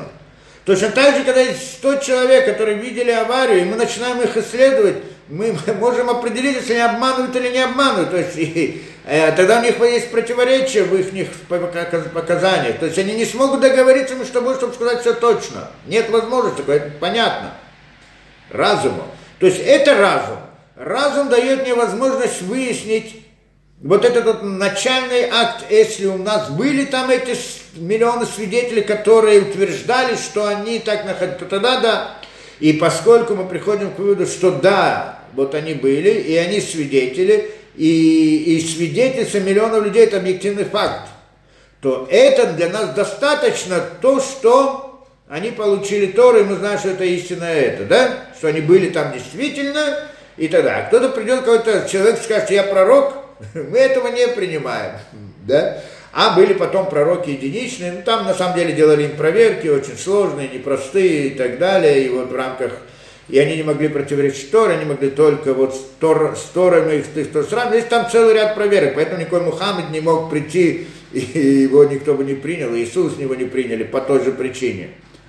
Что нужно делать проверки, их проверить, да, да. А те, которые были, 100 тысяч 100, 120 тысяч пророков было в течение от входа в Израиль до разрушения первого храма, до начала второго храма были пророки. Все эти пророки, они были, то, то, тогда каждый из них был проверен. Когда придет Машех, еврейские мудрецы соберут, будут его проверять, если он действительно Машех или нет. Проверки очень жесткие, правила проверок очень жесткие, невозможно там как-то это обойти. Это идея. Но это тогда мы знаем, концепция она истина или ложная, это идея. Поэтому приходит не это то, что наша точка зрения, поэтому мы следуем этой концепции, нашей концепции. Тогда, поэтому получается, что действие, оно добро, добро, это так, когда оно соответствует истинной концепции. То есть, когда это приходит от Создателя. Тот, кто создал мир, он создал в этом мире основу, духовную основу, что это его моральные принципы. В принципе, необходимость этих моральных этой духовной основы признают все. Даже те, которые говорят, что нет Бога. В конце концов, они пришли тоже к этому. Говорят, что есть некоторый разум вне этого мира, который универсальная мораль. Идея универсальной морали современного гуманизма – это признание идолопоклонства. Это значит, что они создали для себя Бога. Ясно, что все эти моральные... Бог, только Бог может создать моральные принципы. Человек не может придумать их. Моральный принцип можно навязать человеку. Не, не воз... да, Бог может, Всевышний может нам навязать, я могу принять, могу не принять, согласиться, выполнять, не выполнять, но я не могу для себя придумать моральные принципы. Если я их придумываю для себя, то тогда я делаю то, что я хочу, а называю это моральными принципами. Потому что почему я выбрал именно это, а не другое? Я не могу выбрать моральные принципы. Это проблема, с которой столкнулись все эти социалисты, коммунисты и гуманисты. Гуманисты, в конце концов, пришли к выводу, что есть некоторая универсальная мораль, которая внутри природы. Они ее сами придумали, но назвали ее универсальной. Это идолопоклонство, создать Бога своими руками. Да, а на самом деле ну, ислам приходит, говорит, это Бог мне сказал, создатель мира. Что не, э, Гитлер, там все эти нацисты говорили, евреи это зло. Они тоже исходят из как бы зам, всего от мироздания. Какое мироздание, они идут с позиции вот, ну, как там, что Бога нет, а есть некоторый замысел тоже в мире, у них тоже была такая идея, что это, да, они тоже, они были, они вышли тоже из э, откуда из Дарвина и так далее. Да, Дар, из Дарвина, из теории Дарвина, это, да, теория Дарвина это про, как это, а, про, против Бога, а, как-то безбожества, да, идея безбожества, из нее вышло две ужасные идеологии. Одна это коммунизм, что все равны, да, потому что все, как бы, да, и так далее, как-то все равны, и все это мир, природа, и все развитие, и все развились обезьяны, и так далее, и так далее. И вышла идея коммунизма, и там процессы как это, эволюции мира, эволюция приводит в конце концов к эволюции экономической, экономическая приводит там к социальной эволюции и так далее, и в конце концов будет общество совершенное и так далее, идея коммунизма. Идея, другая идея заложена в этом, да, это борьба за существование. Тоже бы в, в идее э, да, вот Дарвина, борьба за существование, сильный он выживает. В природе, это правило природы. Этот принцип взяли на вооружение нацисты. Это духовный принцип их мира, то, что они придумали. Что вот это их идеал, это их идея, вот как это, да, идея как бы, э, да, идея э, мораль, э, как это, замысла мироздания – что мы видим это в мире, значит, это в замысле мироздания. Должно быть сильный, должен выстоять. Слабые должны быть уничтожены или повернуты, или еще что-то. Кто сильный? Мы сильные. Мы доказываем это, нацисты, да, доказываем, что мы сильные. Вот мы побеждаем всех, мы все это и так далее. Мы сильные, они слабые, и они плохие, эти хорошие, эти плохие, эти такие, это другие, третьи, разделили всех и так далее в рамках теории Дарвина. Да? Это идея, вот теория, да, да, это идея, значит, это две идеологии, которые вышли из вот этой вот, из, да, анти, что отрицание создателя мира, это то, что современное, а другие, Как-то говорят, хорошо, правильно, есть Бог, и Он дал какую-то мораль, но эта мораль вот то, что я говорю. Это вопрос, если это истина или ложь. Действительно, он дал эту мораль или не дал эту мораль? Как не дал? Вот пророк. Пророк что? Откуда ты знаешь, что он пророк? Потому что он сам сказал, что он пророк.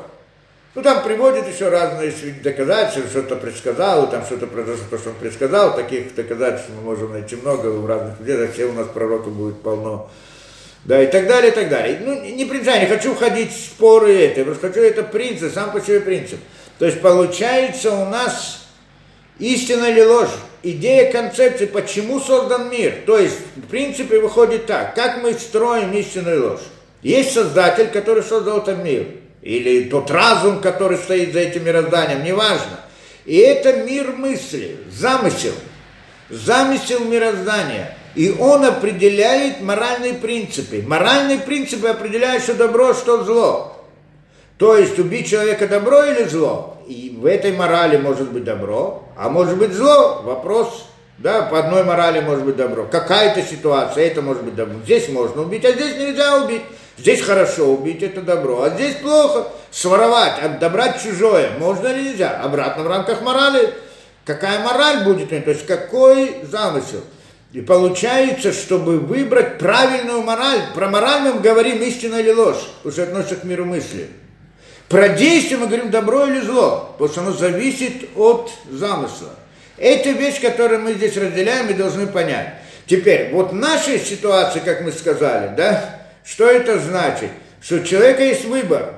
Либо постигнуть истину путем разума, да, то есть постигнуть, и, да, и раскрыть ложную концепцию, да, отбросить ложную концепцию, найти истинную концепцию – это зависит от его свободы выбора. Если он стремится к истине, тогда у него получается возможность это. Хотя иногда кто-то говорит, может быть, он не знает, откуда он знает, что истина, что ложь и так далее. Можно выяснить, мы же выясним, мы-то выясняем, можно выяснить, с одной стороны. Почему люди не выясняют? Потому что у них примешаны яцерара, да, потому что они хотят, то есть они хотят результата этого, и поэтому для себя придумывают э, какую-то, или идут за ложной концепцией, потому что она им удобна. Я, э, скажем, за иудейской концепцией трудно идти, потому что там много разных трудных вещей, я не хочу это. Давайте поищем что-нибудь другое. это подход. Человек приходит, смотрит в мире, что вот есть христиане, евреи, мусульмане, есть там буддисты, шмудисты, есть много разных вещей. Кто из них? Этот мне нравится, этот мне не нравится. Вот э, здесь слишком тяжело, не для меня. Вот это для меня, вот, вот давай. Э, и начинает, а, подожди, это правда, неправда? Я хочу, чтобы это была истинная концепция для меня, и я ищу разные оправдания, и тогда иду за ней. Это идея. Но если он действительно хочет истину, а не то, что удобно ему, то тогда он обязательно найдет ее. Он выяснит, что это ложная концепция или истинная концепция и так далее. И в тот момент, то есть есть возможность выяснить это. И когда человек выясняет, что такое истинная концепция, то тогда ему не нужно, он раскрыл ложь, он вывел искру истины и тогда ему не нужно сталкиваться со злом напрямую, чтобы ее раскрыть. Это значит, что он из ног, его душа поднялась выше, корень души, да? Он сейчас находится, это значит приблизиться ко Всевышнему, поднялся. Теперь, те, которые идут за, не хотят истину, хотят потому то, что им удобно, то, что приятно и так далее, они тоже должны раскрыть ложь. Только как они ее раскроют? Когда они с ней столкнутся в действительности, в действии. Ложная концепция приводит к действию, что это зло. Да, когда они придут уже, как оно, как мы сказали, есть действие и есть замысел, да, э, и ложная концепция, в конце концов, когда она приходит, вдруг им раскрывается истина, оказывается, что эта концепция была ложная, это то, что произошло вот в наше время, то, что мы говорим. И тогда он снова тоже раскрывает, что это истина но он раскрывает эту истину и остается в пятках. Понятно, да? Он остался на этом, может быть, немножко, чуть-чуть поднял, человек постигнул что-то. На его уровне, когда душа находится там в пятках, раскрытие истины идет путем столкновения с, со злом. И это то, что будет при приходе Машеха. Да? Если только не сделают чувы все это. Если делают все чувы, это значит все поднимутся от пяток вверх. И тогда не нужно это приходит, вот эти все, это называется ахишена, да? Это мы здесь сталкиваемся. И теперь там то, что произошло в Египте. Почему? Это, наверное, так и надо объяснить. Они должны были столкнуться с этим трудностями, злом, болью, страданиями. Для чего? Для того, чтобы раскрыть эту истину, которая на... непосредственно. Почему непосредственно? Потому что это был выбор Адама что не, не, не поднялся вверх, а захотел опуститься вниз. И теперь он выходит, это его душа, все эти евреи, которые там, это его душа, это Адам. И теперь он сталкивается непосредственно со злом, поскольку он так захотел. И там он понял, что это истина. И это значит пройти Галут, чтобы сформировался еврейский народ. Что они как-то подняли искры истины и разрушили ложь. Но только тяжелым путем. Вот таким путем. Потом у них есть возможность каждому из них подняться, кому выше, кому ниже и так далее.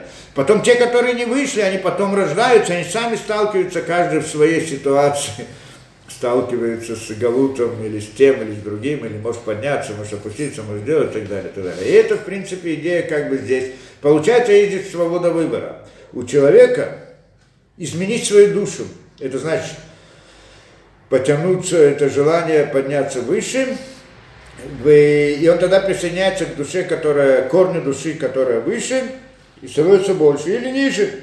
Это зависит его, это его выбор, желание, что я хочу. Что Всевышний дает добро человеку, значит добро. То, что ты хочешь. И то добро, и это добро. Вопрос, на каком уровне ты хочешь. Хочет это, он получает это, хочет это, получает это. И они прошли вот этот египетский, это вот как бы, потому что они как бы там это заслуживают. Теперь в течение жизни каждый выбирает, что он хочет, как он раскроет эту ложь. Но он обязательно ее раскроет. Либо он ее раскроет тем, что он постигнет этой, либо он раскроет тем, что он с этим столкнется. Да? Так или иначе. Но так или иначе он к этому придет. Это значит, да, и эта идея, вот э, почему есть, как это, что мы хотели сказать, добро, да, почему этот вот Э, выход, э, да, вот это формирование еврейского народа, оно было в Египте путем галута, что это путем страданий. Надеюсь, ну что-то мы объяснили. Сказать правильно, можно здесь еще раз смотреть больше. Это очень глубокая философская идея, чтобы рассматривать это. Но, насколько я смог, я пытался да, разобрать это дело. То и время у нас уже, ува. Да. Огромное спасибо, Равзакария, потрясающе Просто потрясающе. Вот Ора хочет спросить. Да, да, да. Котечка, пожалуйста. А здесь какие-то еще это в чате что-то есть, нет? Или ну, нет? А, спасибо. Да, да, да. Да, да, да. Спасибо большое. Слышите, да, да, да. очень хороший буквально еще три минуты потом. Да, да, это вот. как раз, да. Э, получается, это очень глубокая, замечательная совершенно идея. Наконец мне стало понятно разница, значит, то есть это я много раз слышала, что попало из мира э, э, Эмис Бешекер, Тоф и Радович. Теперь стало это понятно, замечательно. Но тогда это разъяснить, получается, что более глубоко понятный спор между Иосифом и братьями, и почему евреи все время норовят как бы жить в этих мировых империях. Э, то есть и перестраиваются всегда первыми помощниками, заместителями всех начальников. То есть получается, чтобы вот раскрыть все эти ложные концепты, вот, э, то есть заставить этого фараона как бы себя уважать, нужно быть абсолютным садиком. Иначе получается, что вот вся эта история наша, это как бы э, антисемиты правы, что идет разрушение всех империй, всех ценностей именно через евреев, да. которые, значит, как бы включаются в эту систему. Ну да. Да, в принципе, что мы говорим здесь? Это действительно в каком-то смысле так оно и есть. Ведь евреи, мы говорим, это душа еврейский Адам Кадмон, Адам решен. Адам решен, это у него была какая-то роль в мире как это, раскрыть истину, скажем так, по-простому, да, аннулировать ложь и раскрыть истину. И вот, э, поскольку это их основная роль, они выполняют эту роль. Другие народы выполняют как бы вспомогательную роль в этом, да, как э, инструмент, если, они, если только они сами захотят перейти, они тоже могут изменить свою душу. как еврей может подняться с пятки в, в это, да, в голову, также не еврей может войти и получить душу еврейскую, или ты тоже подняться, в принципе, очень высоко. По сути, да, путем ге, геура. А, а вот э, если захочет, это обратная идея желания, да? Теперь получается, но поскольку это так, тот, у кого основная роль в этом мире, он, конечно же, оказывается во всех узловых моментах в истории. Это понятно? А, от них все зависит. И то, что говорят мудрецы, что все, что происходит в мире, происходит из-за евреев. Как хорошее, так и плохое. Это антисемиты тоже говорят. Не, антисемиты в основном говорят, что все плохое происходит от евреев, хотя это в каком-то смысле правильно. А с другой, но с другой стороны, все хорошее происходит от евреев, но они этого не замечают, а другие этого замечают. И то, и другое, потому что они как бы основная цель мироздания. В них заложена идея всего мироздания, естественно, все происходит, зависит от за них. Все, что происходит в мире, зависит от них. А другие только как э, да, как инструмент, через которых это происходит. Так что, в принципе, это, думаю, понятно. Да? Надеюсь, вот... А, Юрий, пожалуйста, вопрос. Здравствуйте. Здравствуйте. Вот. Эдем, Эдемский сад находился на востоке от, то есть на территории исламских государств. И цель, чтобы возродить Эдемский сад. Ну, идея, на самом деле, Эдемский сад находился в духовных мирах, не, не находится здесь. Но есть некоторые понятия, как бы отображение в этом, и тот, который находился в этом мире, есть что такое понятие Эдемского сада, ну, как бы вход в него, но он не находится в его как бы физически, есть какой-то разговор о физическом пребывании, но это тоже очень условно, и он где-то в Африке, насколько я понимаю. Ну, не принципиально, допустим. Потом, вот Иаков Израиль, Иаков Израиль, у него отсутствовала мера суда. Израиль Почему? был обворован.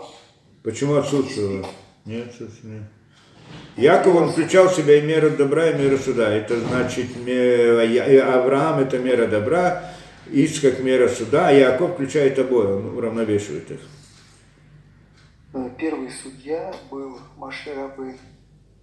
А Юрий, какой вопрос? Сформулируйте, пожалуйста. Вот это вопрос. Первый, то есть не было заповеди 613.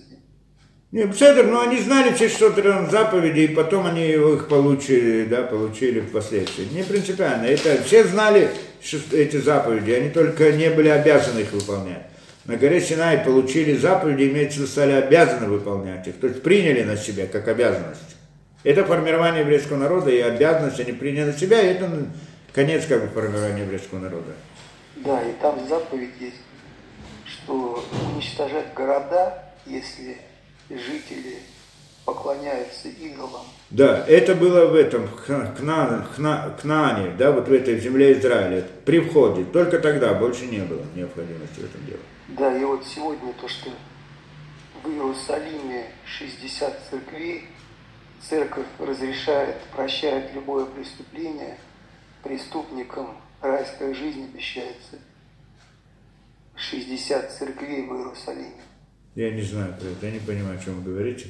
Давайте это остановим, не знаю, о чем. Да, хорошо, спасибо. То, беседа? Спасибо большое, Захария. Да. Спасибо за потрясающую лекцию. То, Всем беседа. спасибо участникам, чтобы был хороший